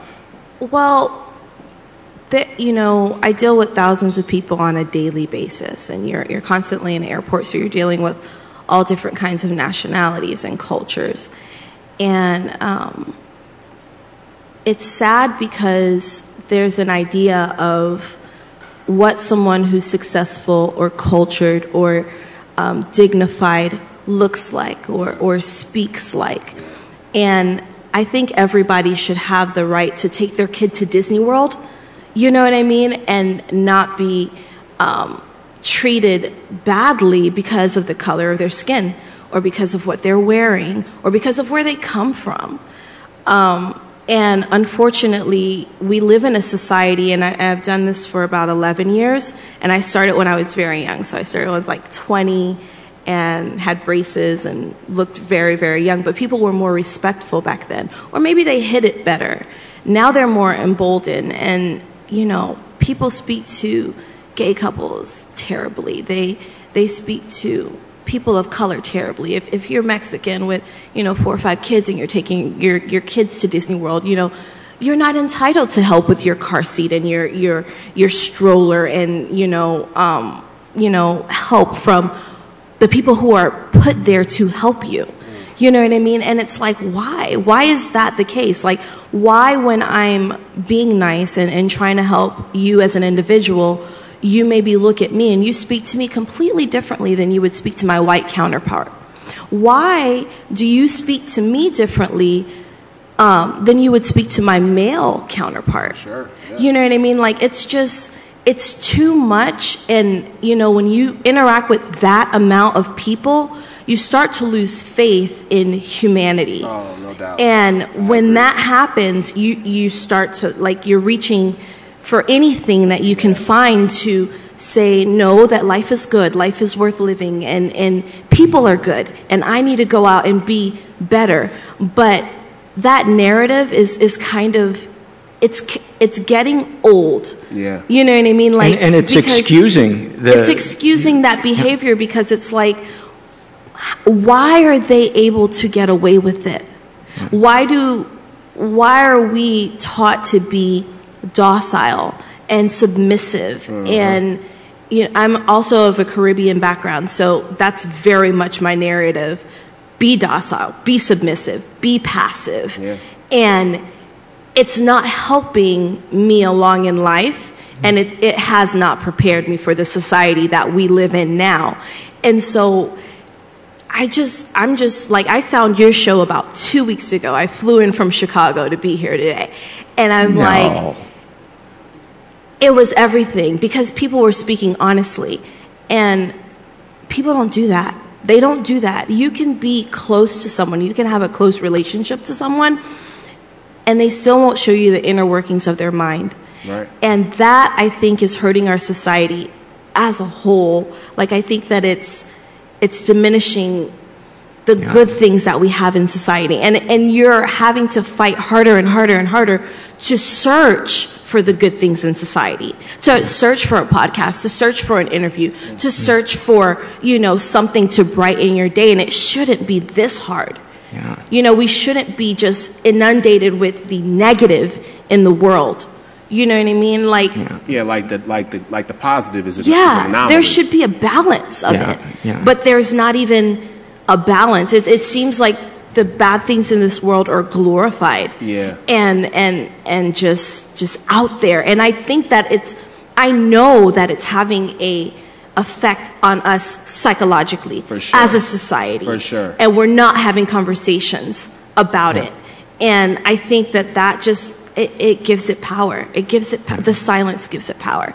And I'm just trying to f- figure it out. Thank you. Thank you for that. How much longer are you in, in town for?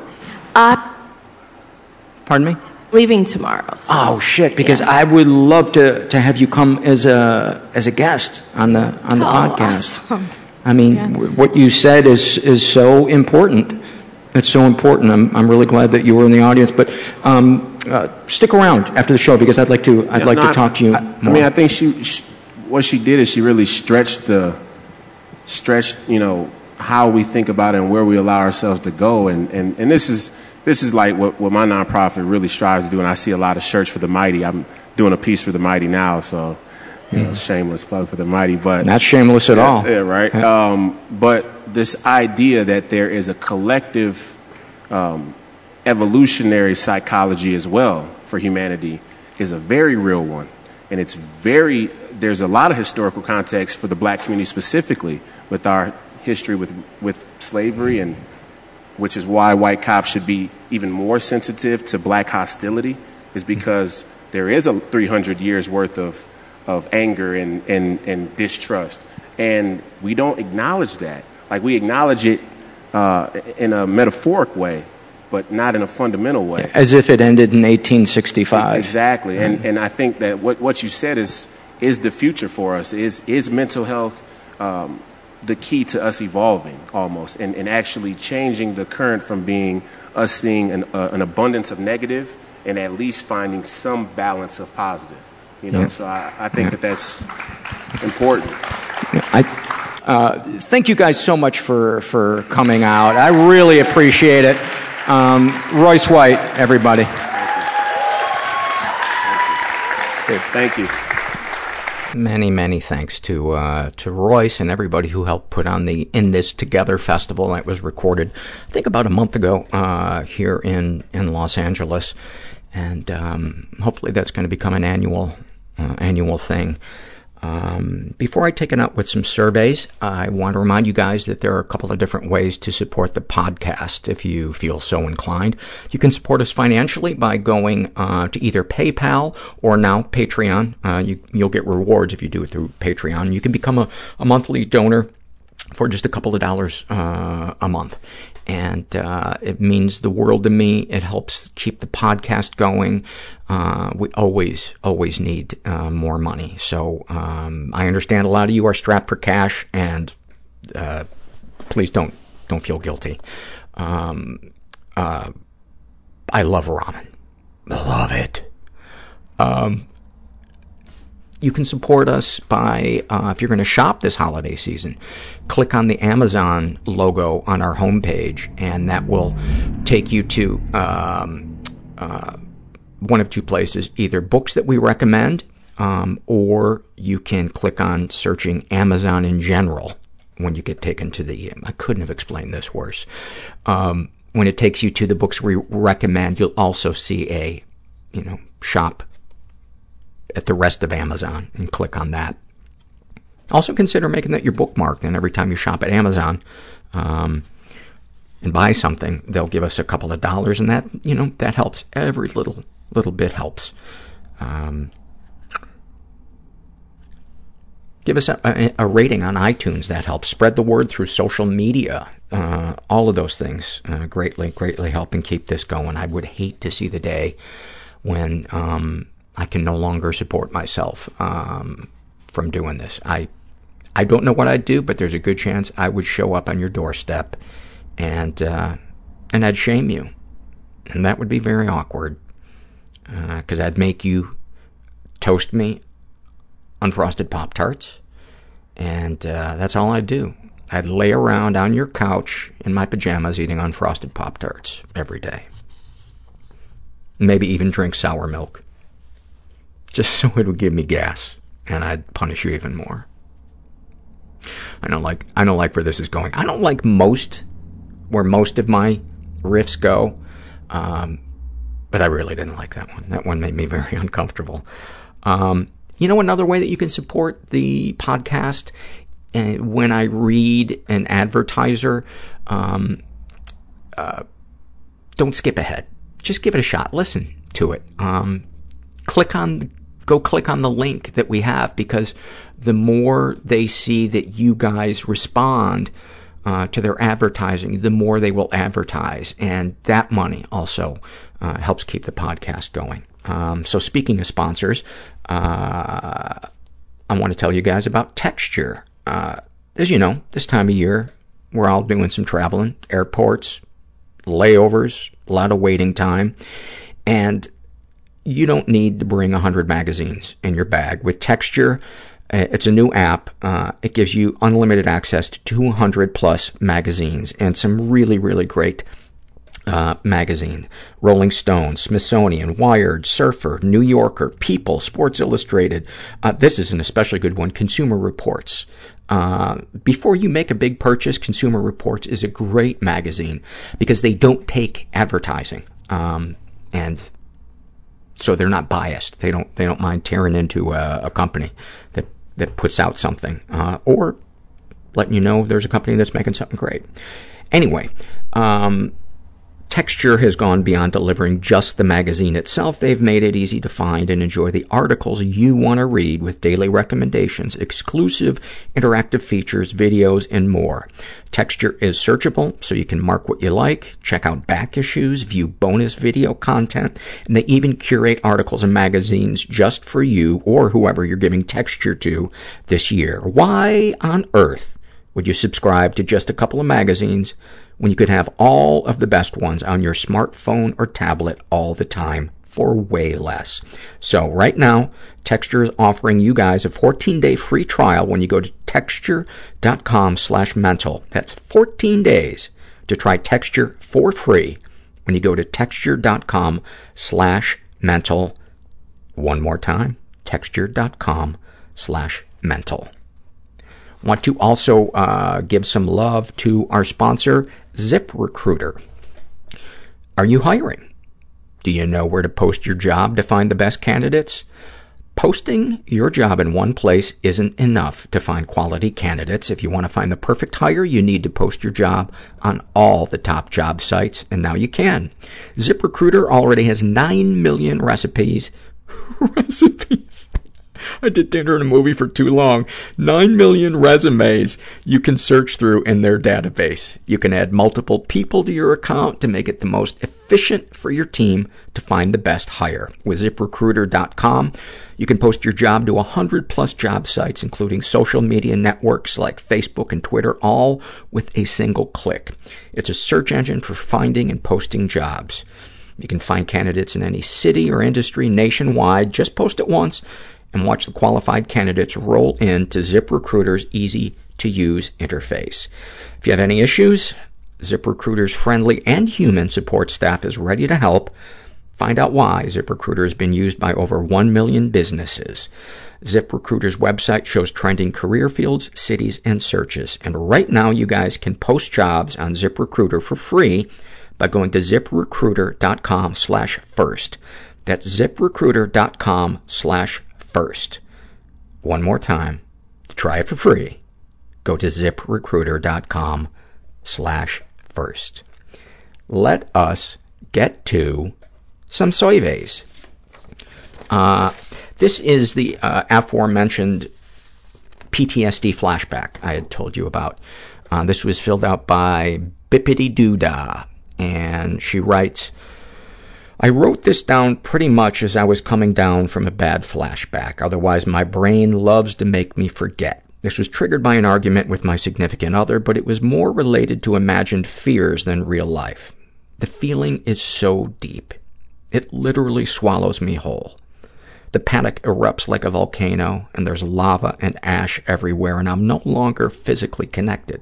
I can't control my body. It comes in waves. All I feel is horrible seething pain. I know these physical symptoms so well.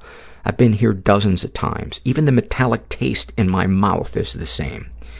I try to stop myself from hyperventilating, but my body refuses. The spiral has started. The sheer momentum refuses to relent. My body separates from my mind. There is no love in the world, just absolute darkness that envelops me. I don't deserve to see the light. All I have is a memory of myself, begging to be loved, to be comforted, my cheeks flushed and wet, my eyes horribly swollen, but no one ever came to my rescue. I was left to die, abandoned entirely, not allowed to exist. My head hurts immensely. My breathing is so labored. I can't see. I move clumsily. Can't keep my balance, almost falling. I need this to stop. I'm dying from the inside. My breath is my own worst enemy. I beg for air as my lungs can barely expand. I finally stumble outside and sit on the freezing cement. And it's the unbearable cold that finally awakens my body with air. And so I retreat back into the house. My balance is still off, but I manage to climb into bed and get under the covers. Some tears still erupt onto my cheeks, and the threat of escalating, but at the very least I can, I can recognize where I am physically. I let out a few small sobs, and my boyfriend comes over and offers a hug, but I refuse, pushing him away. He leaves the room, and I start to write. Angry, hateful, hateful words fill the page. things I think I feel about him, but I don't dare say. And yet it makes me feel worse, the anger that I write. So I start to focus on the sensations in my exhausted body, the tension in my abdomen, the pain in my throat, the tingles at the roots of my numb fingers. And this switch of focus turns on another light, shifting to the present moment. I realize I don't actually feel that way about my boyfriend at all. It's someone else that these things are directed at, someone who truly made me into a victim. And the anger dissipates into thin air and is replaced by love and compassion. Firstly, towards myself, and then towards my boyfriend. And so I apologize to him for yelling at him in the car and saying terrible things to him. I tell him I see how hard he tries to de-escalate our fight and make things better and make me feel better before I lashed out at him. And then we lie down in bed next to each other, and completely relaxed, I fall asleep, hugging him tightly with his hand holding mine. I am safe, and I am loved. I'll have to go through these steps again next time I'm triggered into a flashback, but with the proper steps each time, I come back to reality quicker and my body recovers better. These flashbacks feel terrible, but it's interesting to observe the escalating circumstances before they happen and how different things pull me out. Thank you so, so much for that. Um, I have never experienced a flashback, and you have made it easier for me to understand a tiny bit what that must be like. And um, I think all of us are grateful for you taking the time to, to share that. Uh, this is a comment about the podcast from Ms. Precariat. Am I pronouncing that right? I don't know. Uh, she writes, I love, love, love the podcast, but just wish Paul would be super mindful to not, uh, when he does, sometimes too much, interrupt his interviewees and or need to make a comparison to his life. Sometimes is okay, like the one where the French-Canadian woman discussed covert sexual abuse. There actually were, were parallels to him there. But not to be a total jerk, I've been through every shade of sexual abuse, and not every shade is the same. Trust me. I've experienced overt, covert, ritualistic, two-on-one, uh, trafficked, and so much more by so many, and they all don't leave the same level of wounds. Just trust me on that one. Same with all levels of emotional and other forms of abuse. Again, I love Paul. I love the podcast. Just please have more respect for allowing your interviewees stories to be told as they narrate. Let them finish their own sentences and let their vignettes stand on their own. Thank you very, very much for taking the time uh, to share that and to share it in such a loving, compassionate, and diplomatic way. And I hear you loud and clear. Um, and believe it or not, I'm not beating myself up. I don't know. Maybe Christmas arrived early. Uh, this is a happy moment from Dr. Shitologist. Love it. I defended my research proposal on Tuesday. On Sunday evening, I was getting pretty wound up about it. My office mate texted me and invited me over. She'd just gotten two kittens. We spent the evening just having an, an unfiltered conversation about grad school life and my sense of impending doom. After a spell of pouncing around the room, one of the kittens climbed up on me. I started petting him. He somehow managed to pass out across my shoulder and steady himself by putting one claw in my shirt collar. He stayed like this for a good half hour. More kitten antics followed, surely followed, surely dulled the impending sense of doom, and yes, I passed the proposal defense. Isn't it the best when a dog or a cat or any any animal falls asleep on you or, or near you and you just don't want to move ever? Harvey Dent shares a shame and secret survey. He is um, in his 30s, raised in a totally chaotic environment. Uh, he's straight. Uh, he was the victim of sexual abuse and never reported it. I was in my 20s and badly handling a breakup with a very long-term girlfriend. A woman I was friends with at the time wanted a sexual relationship with me, and I acquiesced, though it didn't feel right. After a few times, I put a stop to it, which caused this then friend to sexually shame me. After a few weeks, things seemed to go back to normal until the first time I went to hang out with her in her apartment. I was drinking heavily at the time, a combination of the breakup and an alcohol problem. And suddenly my, quote, friend went from trying to persuade me to stop drinking to buying bottles of whiskey for me and insisting on making me drinks. More than once I passed out on her couch and woke up in her bed mid-sex or with her hands down my pants. Because I'm a male and she was a female, I wasn't even able to connect what was happening with sexual abuse and blamed myself for drinking too much, for making her think I was into this by having a previous sexual relationship with her and a host of other things. It wasn't until way after we stopped being friends because I refused to be her boyfriend and after she spread around to all of our mutual friends that I used her, led her on, and took advantage of her, did I start realizing that this was a form of sexual abuse. And had this very same set of events happened to a woman by a man, it would even be considered rape. Since my realization, I'm angry both because it has soured me on sex, which is something I didn't have a healthy relationship to begin with, and because I don't feel comfortable calling it rape out loud, because in our society, we're told men cannot be raped by women. Thank you for sharing that, Harvey. And um, I would call it rape. Uh, he's been emotionally abused. After my biological father's death, when I was six, my stepfather took great pleasure in making me feel awful. He would steal and hide the last thing, uh, the last thing gift my father gave me.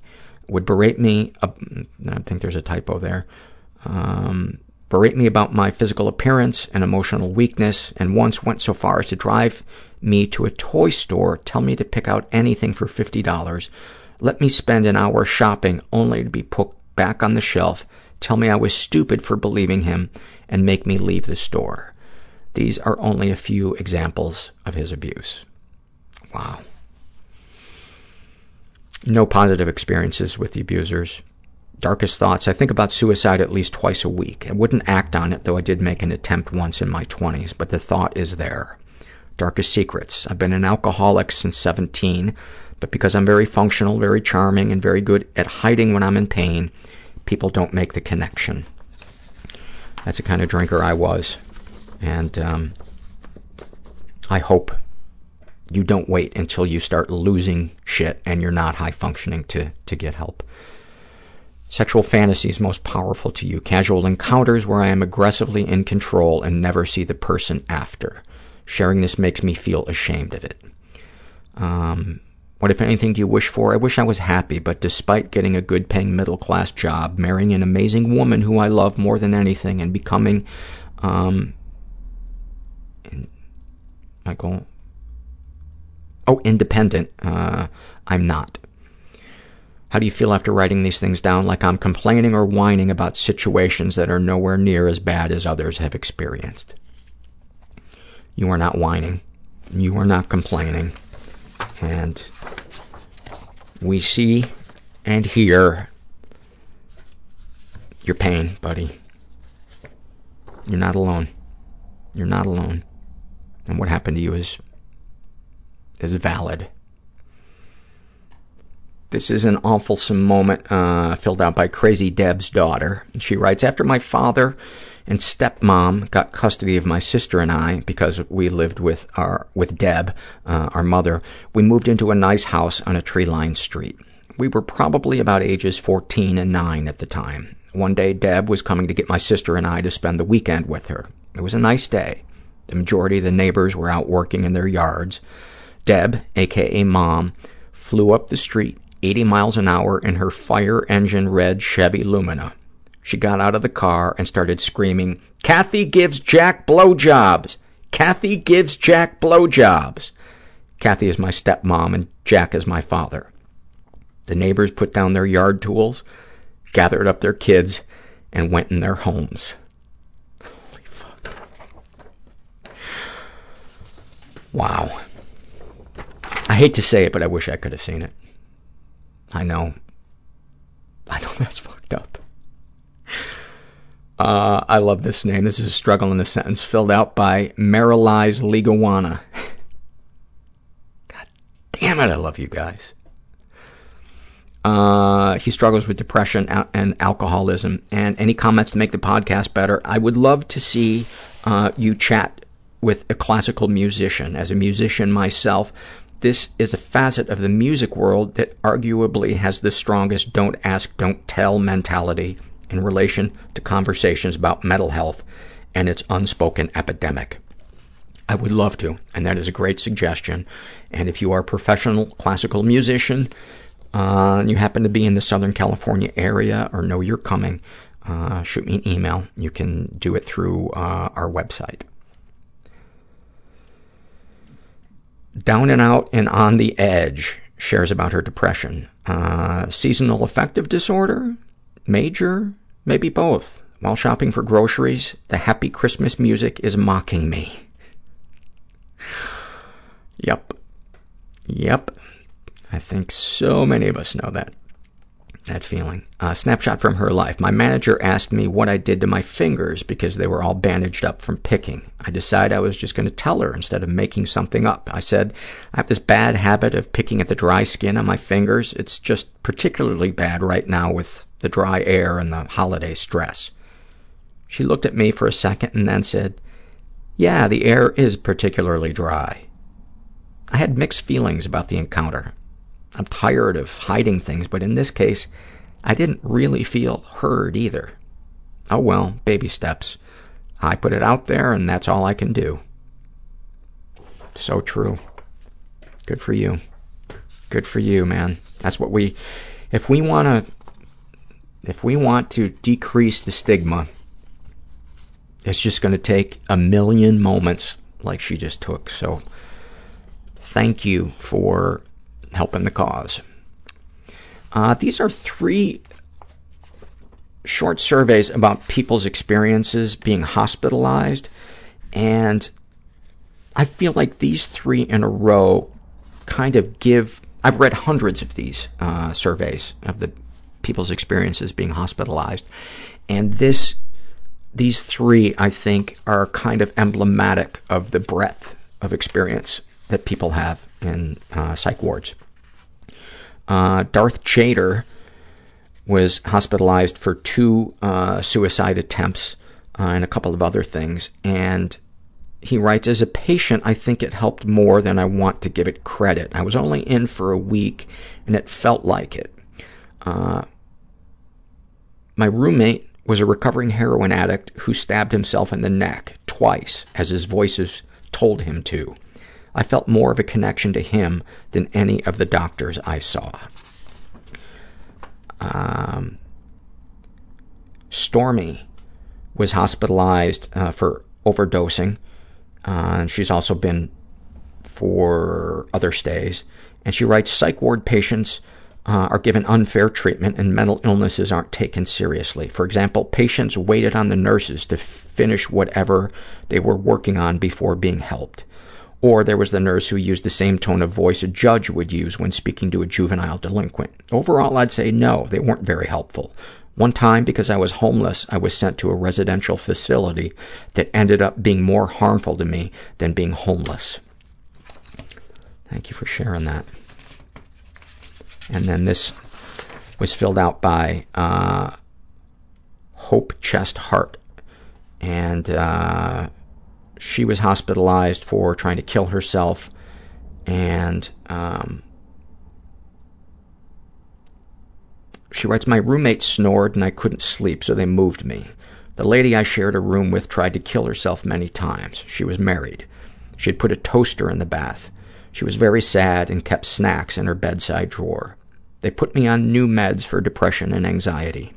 One of the anxiety meds made my left side twitch.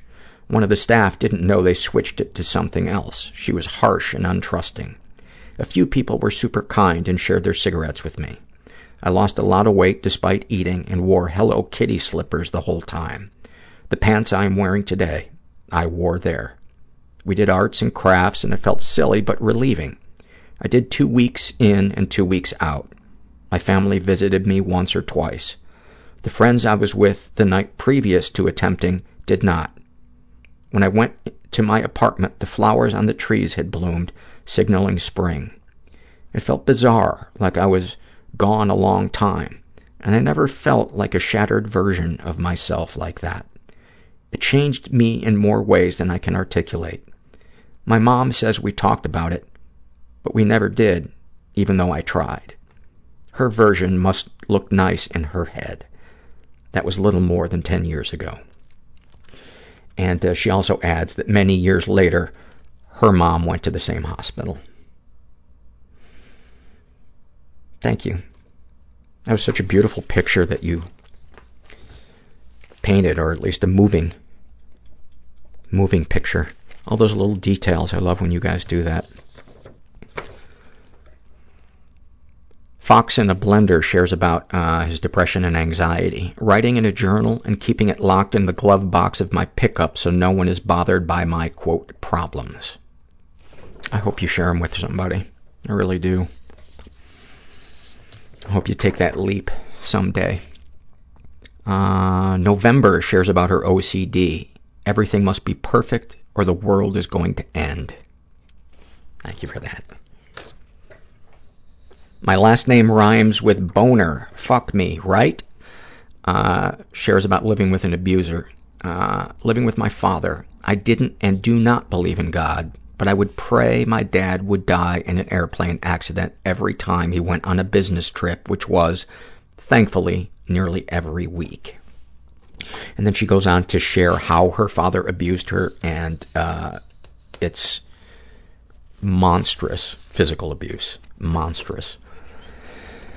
To which I say, uh, I hope you never feel guilty for thinking those thoughts and feeling those feelings. Um, Queen Amygdala, aka Wackadon't, shares a happy moment. My mother's acknowledgement of my childhood sexual abuse by my much older brother-in-law, I was five, and t- between five and seven, and he was in his early 30s, had always been painful. She made many excuses for him, i.e., my sister had been pregnant, so it must have been tough on him sexually. Uh, boy, wouldn't it be nice to have somebody chime in there and say, you don't think it's hard on a six-year-old uh, sexually, having a 30-year-old on on top of her? Uh, he would never do that uh, to her, would be another thing she would say. After I came forward to her about the abuse, the only concession I got was getting to be in charge of seating arrangements at holiday gatherings. So when she began her decline into dementia and we were looking at family photographs, she pointed to him and asked who he was. I said his name and that he was the one who hurt me. She looked at me, very sad and shocked, and said, I'm so sorry. That was the only genuine moment of compassion I ever felt from her in 42 years. I'll take it. Wow, that is so bittersweet. That is so bittersweet. Thank you for that. Uh, this is a shame and secret survey filled out by Biff, and she is bisexual. How old is she? Uh, doesn't say how old she is. Raised in a totally chaotic environment, was the victim of sexual abuse and reported it. I don't remember it very clearly, but I was having to share a room with a male guest as a nine-year-old. My mother and my grandmother thought this would be okay because we only had two bedrooms and seven people in the house. He started touching my breasts and moving southwards, and I ran away in the middle of the night to my mother. I didn't tell her what happened, just that I had a nightmare. It happened again the next day or two. They're more blurry. I clearly remember some groping, but the rest of the nights are a blank. My mother read it ab- about it in my diary when I was at school. She later married the man.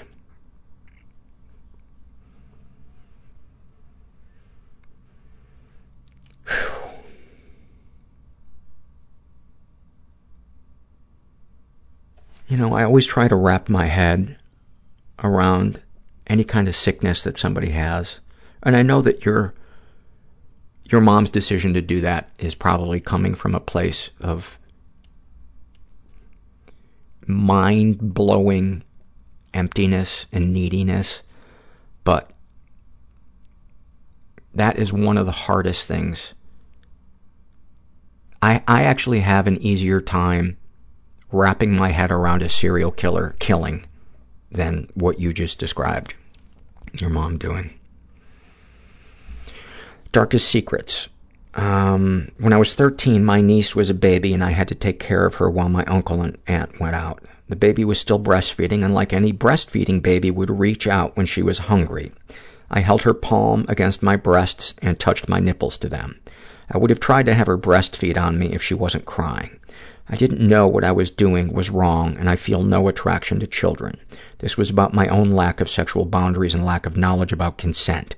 I live in a culture where women are not really taught about these things. Obviously, not all women in the culture go around abusing a little baby like I did. I was abused as a nine-year-old by my now stepfather. I am so angry at him and I hate him, but how do I have the right to hate him or think less of him when I am the exact same person? You are not the exact same person. No two people are the exact same people, but doing that is not even in the same category. First of all, you were a child. Your stepfather was an adult. Yours was from a place of curiosity and um, and not knowing. His was a place of from from a place of knowing and not caring or being unable to stop himself. And please don't compare yourself um, to him. That's that's um,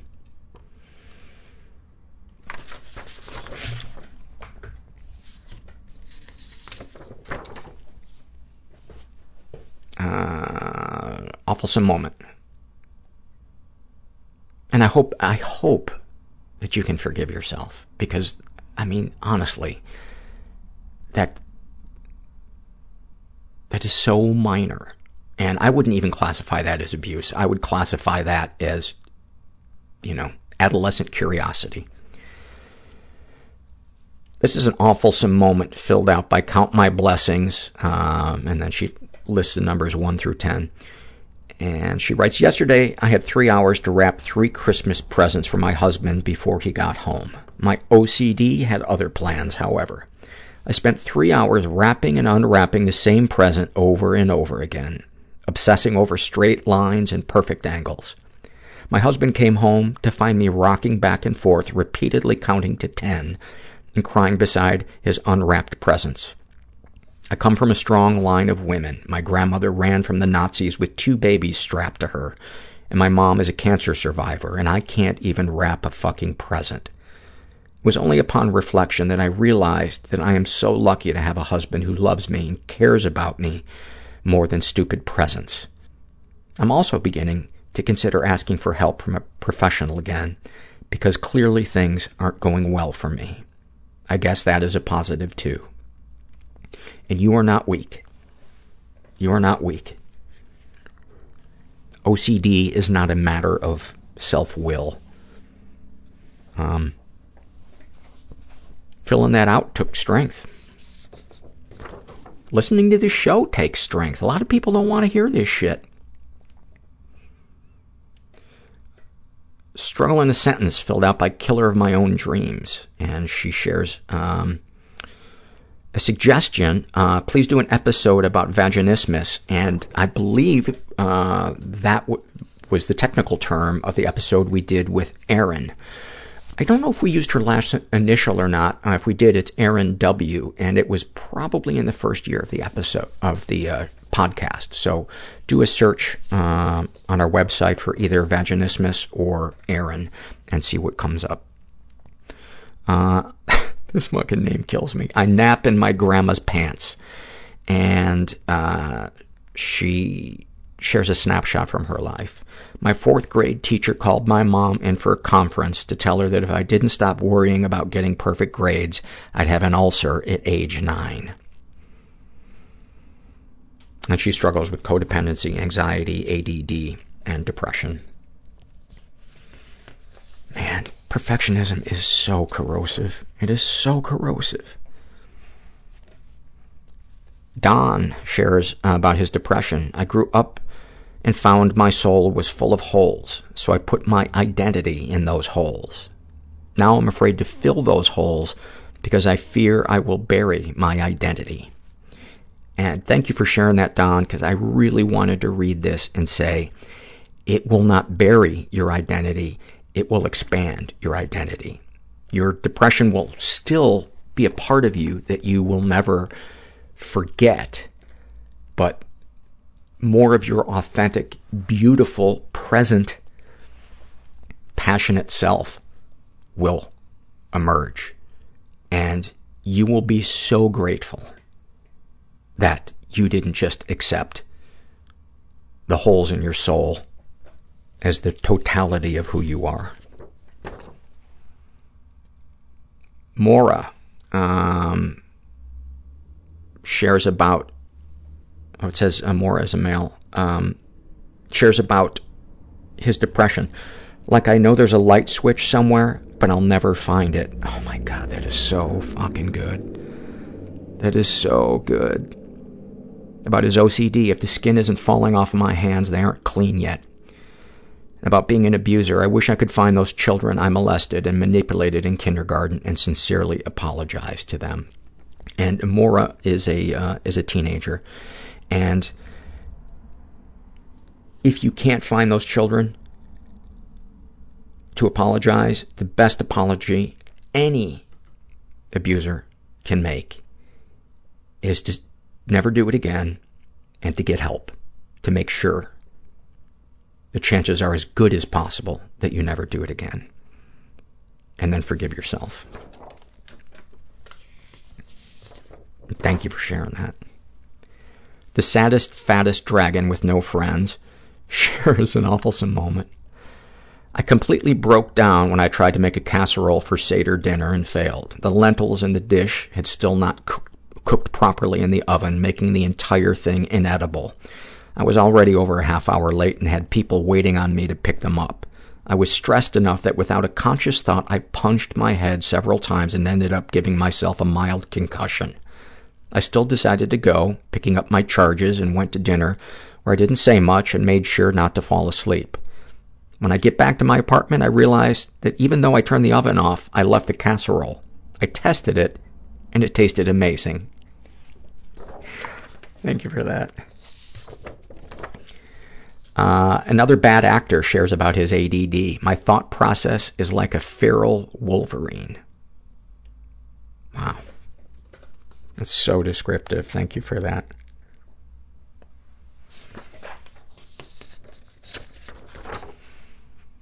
Bush Kitty shares about her compulsive behaviors, uh, trichotillomania. With every pulled out eyelash comes gratification and guilt, but never luck. About her codependency, you treat me like shit, but I need to be your shit in order to survive. Snapshot from her life. I didn't take a shower for an entire week because I lacked the energy to do so, and I was afraid that once I got in there, I would harm myself with a razor.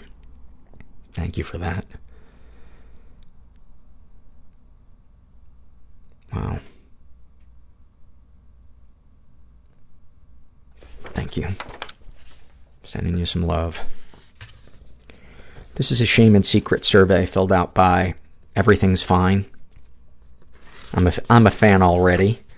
Um, uh, they're gender fluid, uh, bisexual, 19, raised in a slightly dysfunctional environment. Uh, I would tend to disagree. I would say a highly dysfunctional environment, and you'll probably agree with me. Um, after a merely a few sentences, ever been the victim of sexual abuse? Some stuff happened, but I don't know if it counts. My parents have long had a strange relationship with privacy. If I walk in on them in the bathroom, which they strangely, strangely refuse to lock, I'm furiously shouted at, but they are unapologetic when they enter my room unannounced, saying things like, it's nothing I haven't seen before. By the way, that is the catchphrase of the covert uh, incester. And even now, I'm an adult. Uh, I have long been in the habit of waiting until they are downstairs or busy in the bathroom before I will change my clothes, panicking about being able to change fast enough so they don't walk in on me in a state of undress. Both of my parents will also constantly comment on my pubic hair and its visibility. In all fairness, I am one hairy motherfucker, which has made going to the pool with them a deeply uncomfortable and dreaded experience. I have never thought this is strange, writing it off as just parents being parents, but since listening to the podcast, I've started to realize that sexual abuse is more than just about someone, quote, putting a dick in a hole. Uh, she's not, or he, or, sorry, they are uh, not sure if they've been uh, physically or emotionally abused. Uh, I'm still really struggling to define the boundaries of, quote, abuse. Listening to this podcast has started making me appreciate that things I previously dismissed still count. For people interviewed on the podcast, I can feel deep sympathy on more covert uh, abuse slash incest they suffered, but of course, for me and my things, I immediately think that my case must be different and I'm just being overdramatic. Emotional abuse is the most easily dismissed. I'm starting to believe my mother struggles with anger issues provoked by the smallest things, uh, a dishwasher that hasn't been unloaded, someone forgetting one of the eight tasks she assigned them, or just a bad day at work. And at random, she will shout and only shout at everyone, uh, criticizing all that they do and all that they are. Sometimes this will focus on one specific person, and when it's on you, even treading on eggshells doesn't seem to cut it for not tidying my room, a crime no teenager has ever committed before. I would be shouted at, given furious cold shoulder for a long time, then more gently told that I am inherently lazy and selfish, and will by this point be too emotionally exhausted and terrified to argue back. Later, these episodes will be followed up with an apology and the theme of, sorry, sometimes you just really frustrate me. I promise never to do it again. Let's be friends now. Accompanied by a hug and a lot of intimate touching um, that honestly just floods my system with even more adrenaline and the instinct to run. I don't know what you mean by intimate touching, um, but I'm going to assume uh, that it's uh, creepy. Um, I mean, this is such horribly, uh, such horrible emo- emotional uh, abuse. Um, there's not even a question as to whether or not it it is. Um, uh, more recently, I've been working through my confusion around sexuality and gender. I tried to approach this maturely and discuss it with my parents, not coming out to them so much as highlighting that some things might be a possibility and that I was thinking of exploring them. Their response? Tears, which I felt was justified. My parents telling me they no longer slept at night. Um, by the way, i.e., my parents telling me that they want it to be all about them. Um, that's basically what they're saying, is don't you see this is all about us? This is about our sleep. Um, uh, my father telling me if I ever did anything, he would either, he either wouldn't talk to me or he'd kill himself. I mean, listen to that and that you aren't sure if that's emotional abuse. That if you showed something, if you showed some part of yourself that was authentic, that displeased him, he would kill himself.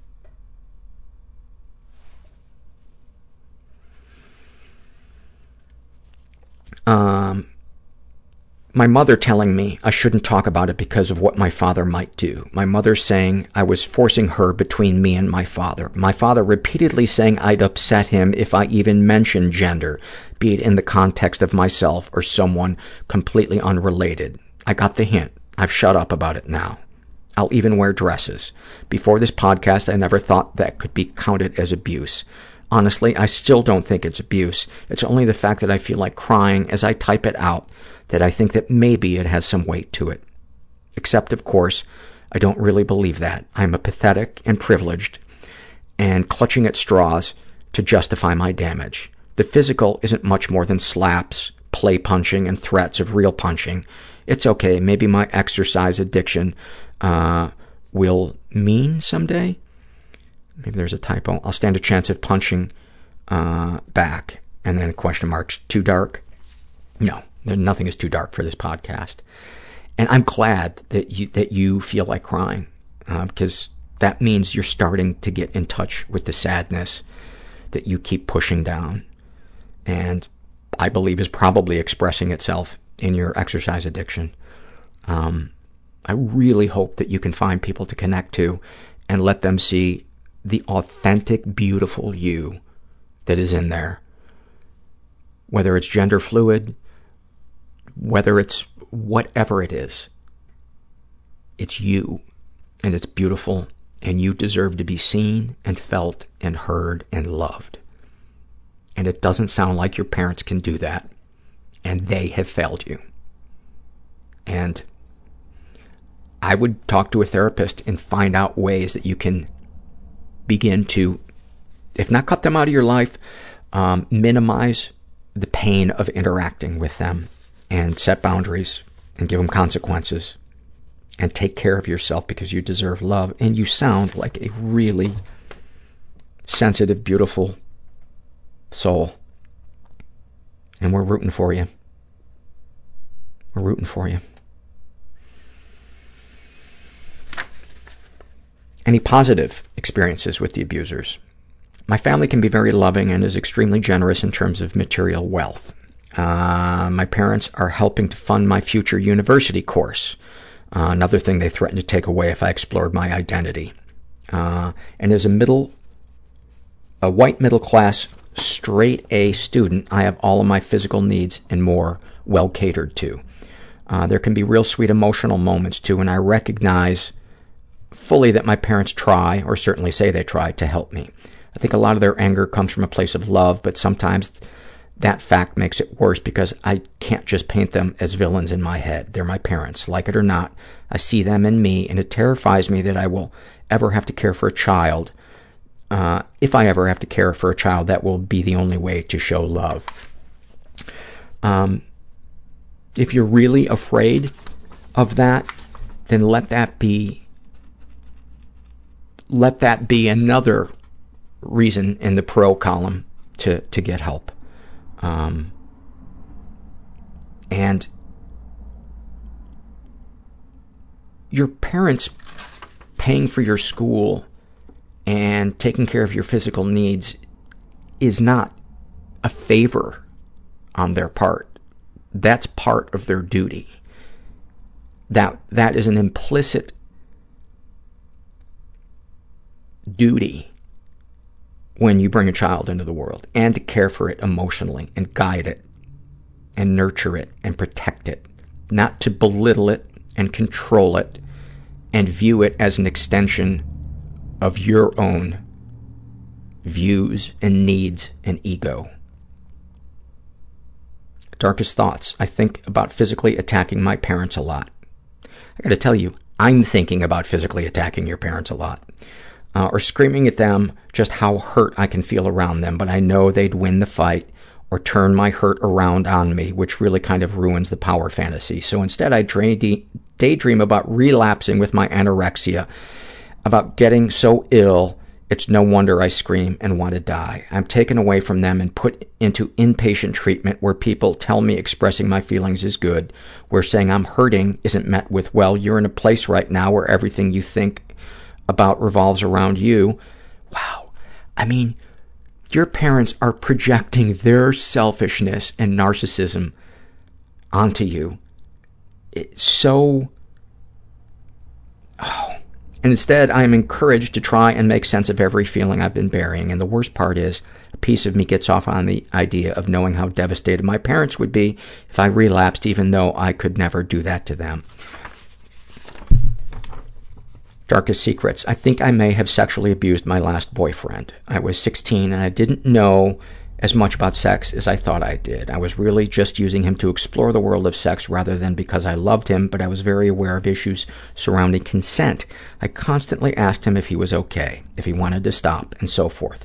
He said he wanted to keep going as I was giving him a blowjob, but in retrospect, he seemed so uncomfortable and so upset. He never came, despite me trying to get him off twice for nearly half an hour, and both times he ended it vaguely by just saying that he couldn't. Couldn't what? I don't know. At the time, I thought his reactions were sexual arousal or the uncertainty of breaching new territory. Now I'm petrified that my eagerness to try these new things pressured him into it, and then I've scarred him for life. I'm a huge advocate of the importance of consent and view rape as one of the most evil and horrific things a person could do and always have done. The idea that I did something like that appalls me. I feel like the sexual world makes no sense. Am I just terrible at reading people? I think, uh, first of all, it, it, you know, reading this, I, you are not the monster that you, that you think you are. Um, it, we don't know everything about people's body language and tone of voice and, and I have so many times in my past done what you did and I beat myself up for it all the time. And I want to tell you what people tell me when I dwell on it, and that is, are you still doing it today? To which I would say no. And they would say, then forgive yourself. Forgive yourself for being human. And you are clearly somebody who is empathetic. And you were young. You were 16. Please forgive yourself. Um, and it might even help you to, if you can still get in touch with him, to have an open conversation with him about it and say, you know, I've been thinking about this lately and I'm wondering if I missed something there. Anyway. Um, sexual fantasies most powerful to you. Ironically, before my anorexia developed, I fantasized solely and vividly about being with an overweight or obese partner. Part of the turn on was the idea that the partner, uh, of that partner being shamed, whilst arousal also came from imagining being the person to accept them and cherish them despite this aspect that they were insecure about. I no longer feel comfortable imagining this with my recent issues around weight and body shame. Instead, my brain seems to be dragging itself down darker and darker rabbit holes. Rough sex, forced sex, exhibitionism. Everything from a vanilla bit of mind-blowing oral sex to someone being forced to vomit, then splayed in their own mess. Side note, I really hope these kinks are going to develop into some ironic mental disorder, else I'm fucked. No pun intended. The only common theme is that I'm not involved. It's other people, other characters. The minute my brain tries to put me into these situations, I feel gross, ashamed, and the concept of myself in a sexual situation where I am comfortable and aroused is so alien and unknown that it kills my buzz right away.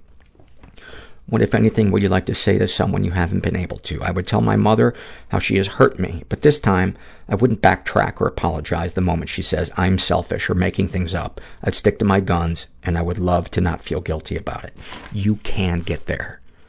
It's going to take work because there's a lot of hard wiring that has to be unwired, but you can get there, and you will feel so fucking empowered and you will feel so differently about life. You will view the world differently. You will feel, you will view yourself differently. And, and if anything, you might have more compassion for your parents, but in a healthy way, instead of excusing their behavior, um, while letting them walk on you. That's not kindness. That's not love. That's enabling sick people.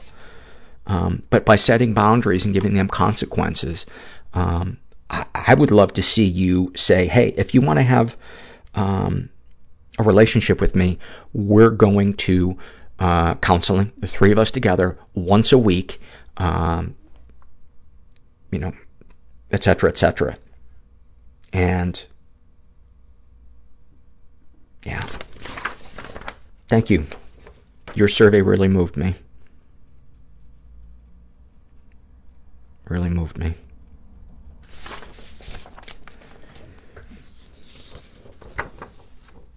Twisted Twin shares about her ADD. Typing a survey on an iPad, dog walks in, got to get up and check the water dish, found an old photo bill, checked my car for the wallet. Where's my iPad? Perfect. Perfect. Lauren shares a happy moment. These are the two happy moments I told you about when I read them today. Um, I just started crying. And I'm not, they're beautiful. maybe it's a place I'm in lately. Um, I don't know, but it felt so fucking good. So I want to thank you. I think I had some backed up, uh, backed up tears. Uh, this first one's from Lauren, and she writes, "I was just introduced to your podcast. I have not been sexually abused. Uh, I have just listened to episode uh, number 58. It is clear to me, that's the, the first episode with Dr. Jessica Zucker, where uh, some light bulbs go on in my head about things I experienced um, as a kid involving my mom. It is clear to me that our culture has permitted us to be emotionally malnourished. Your program challenges that cultural dysfunction. At face value, my message does not resemble a happy, a happy moment. Listening to your truth in episode 58, specifically the points in the podcast where you and Jessica acknowledged and protected the child in you, those were happy moments for me. I learned a couple of years ago that my strong desire to be a mother is intimately tied to my desire to be a mother to myself, protecting myself from those elements of life and people that violate my sense of safety. Thank you for creating a truthful, honest, authentic space where people can be who they are and care about the things that matter and affect them deeply. I feel so much love and respect for you. Thank you, Paul. Please know that what you do is incredibly powerful. You are a beautiful human.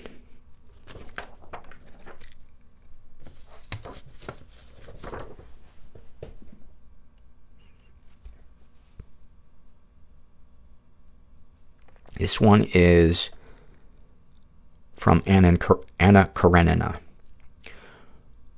One of the most important tools in my emotional health toolbox is a deep tissue massage. I have a regular massage therapist, Bill, who now knows perfectly where I hold all my tension. He is expert at using a variety of techniques to loosen up the tight muscles. After each of Bill's massages, I am perfectly giddy as the endorphins race through my bloodstream. 2016 has been a difficult year. My husband herniated a few more discs in his back, which leaves him in constant high-grade pain. The pain is so debilitating that he had to leave his job and now lies on the floor nearly all day, feeling desperate, lonely, and depressed. I try not to take on his pain as my own, but when you see your loved one sobbing every day because of physical pain and depression, it can make you feel powerless. He's on antidepressants, goes to counseling, and is searching for a medical solution, but until he finds an appropriate medical solution, it's just awful. Due to the loss of my husband's salary, we've tightened our belts. One example of the belt tightening is less frequent massages from Bill. I didn't tell Bill why I was seeing him less frequently, as I didn't want him to pity me. One night, Bill rings me up and says that he's been confused as of late as to why I'm getting less frequent massage when my neck and back are tighter than ever. He asked if I'd cut my massage massage sessions due to less household income. After telling Bill that his hunch was right, he said that he can tell I really need the massage now more than ever and that I'm not only a customer but a friend so that we can return to our previous massage schedule and that every other massage will now be free. I quickly took him up on the offer and thanked him. As soon as I hung up the phone, I began to cry happy tears. I was incredibly touched by his kindness and generosity. The entire situation reminded me of something you say on the podcast. That's when we share our struggles with others, it gives them the opportunity to be of service and it allows a deeper relationship.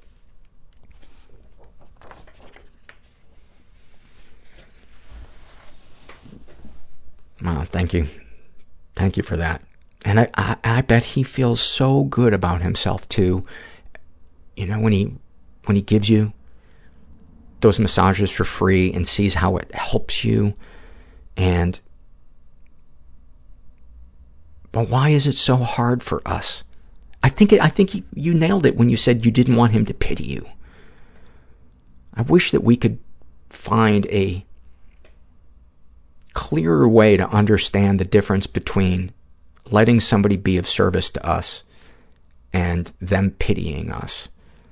Um, I don't know. I don't know what the answer to that is, but, and I'm sorry that your husband is suffering. I, I really hope, I, I, I hope he doesn't hear this because he's going to be like, how the fuck is this a happy moment? fuck all you guys. Oh. Just thank all you guys for your, your surveys tonight and your support and your feedback and um,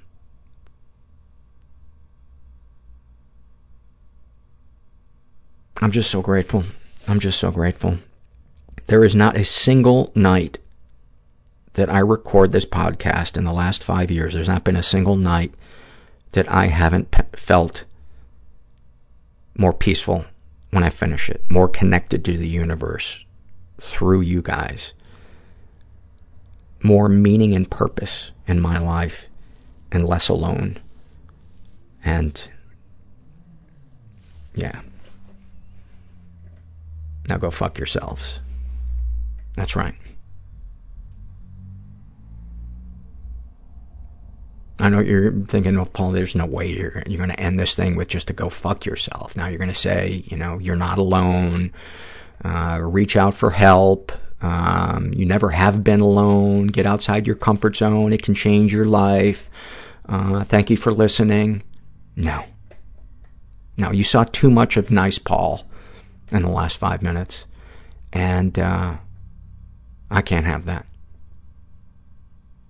No, I can't end on that. I can't. Now I want to rewind it. We should just fade out on me fucking beating myself up.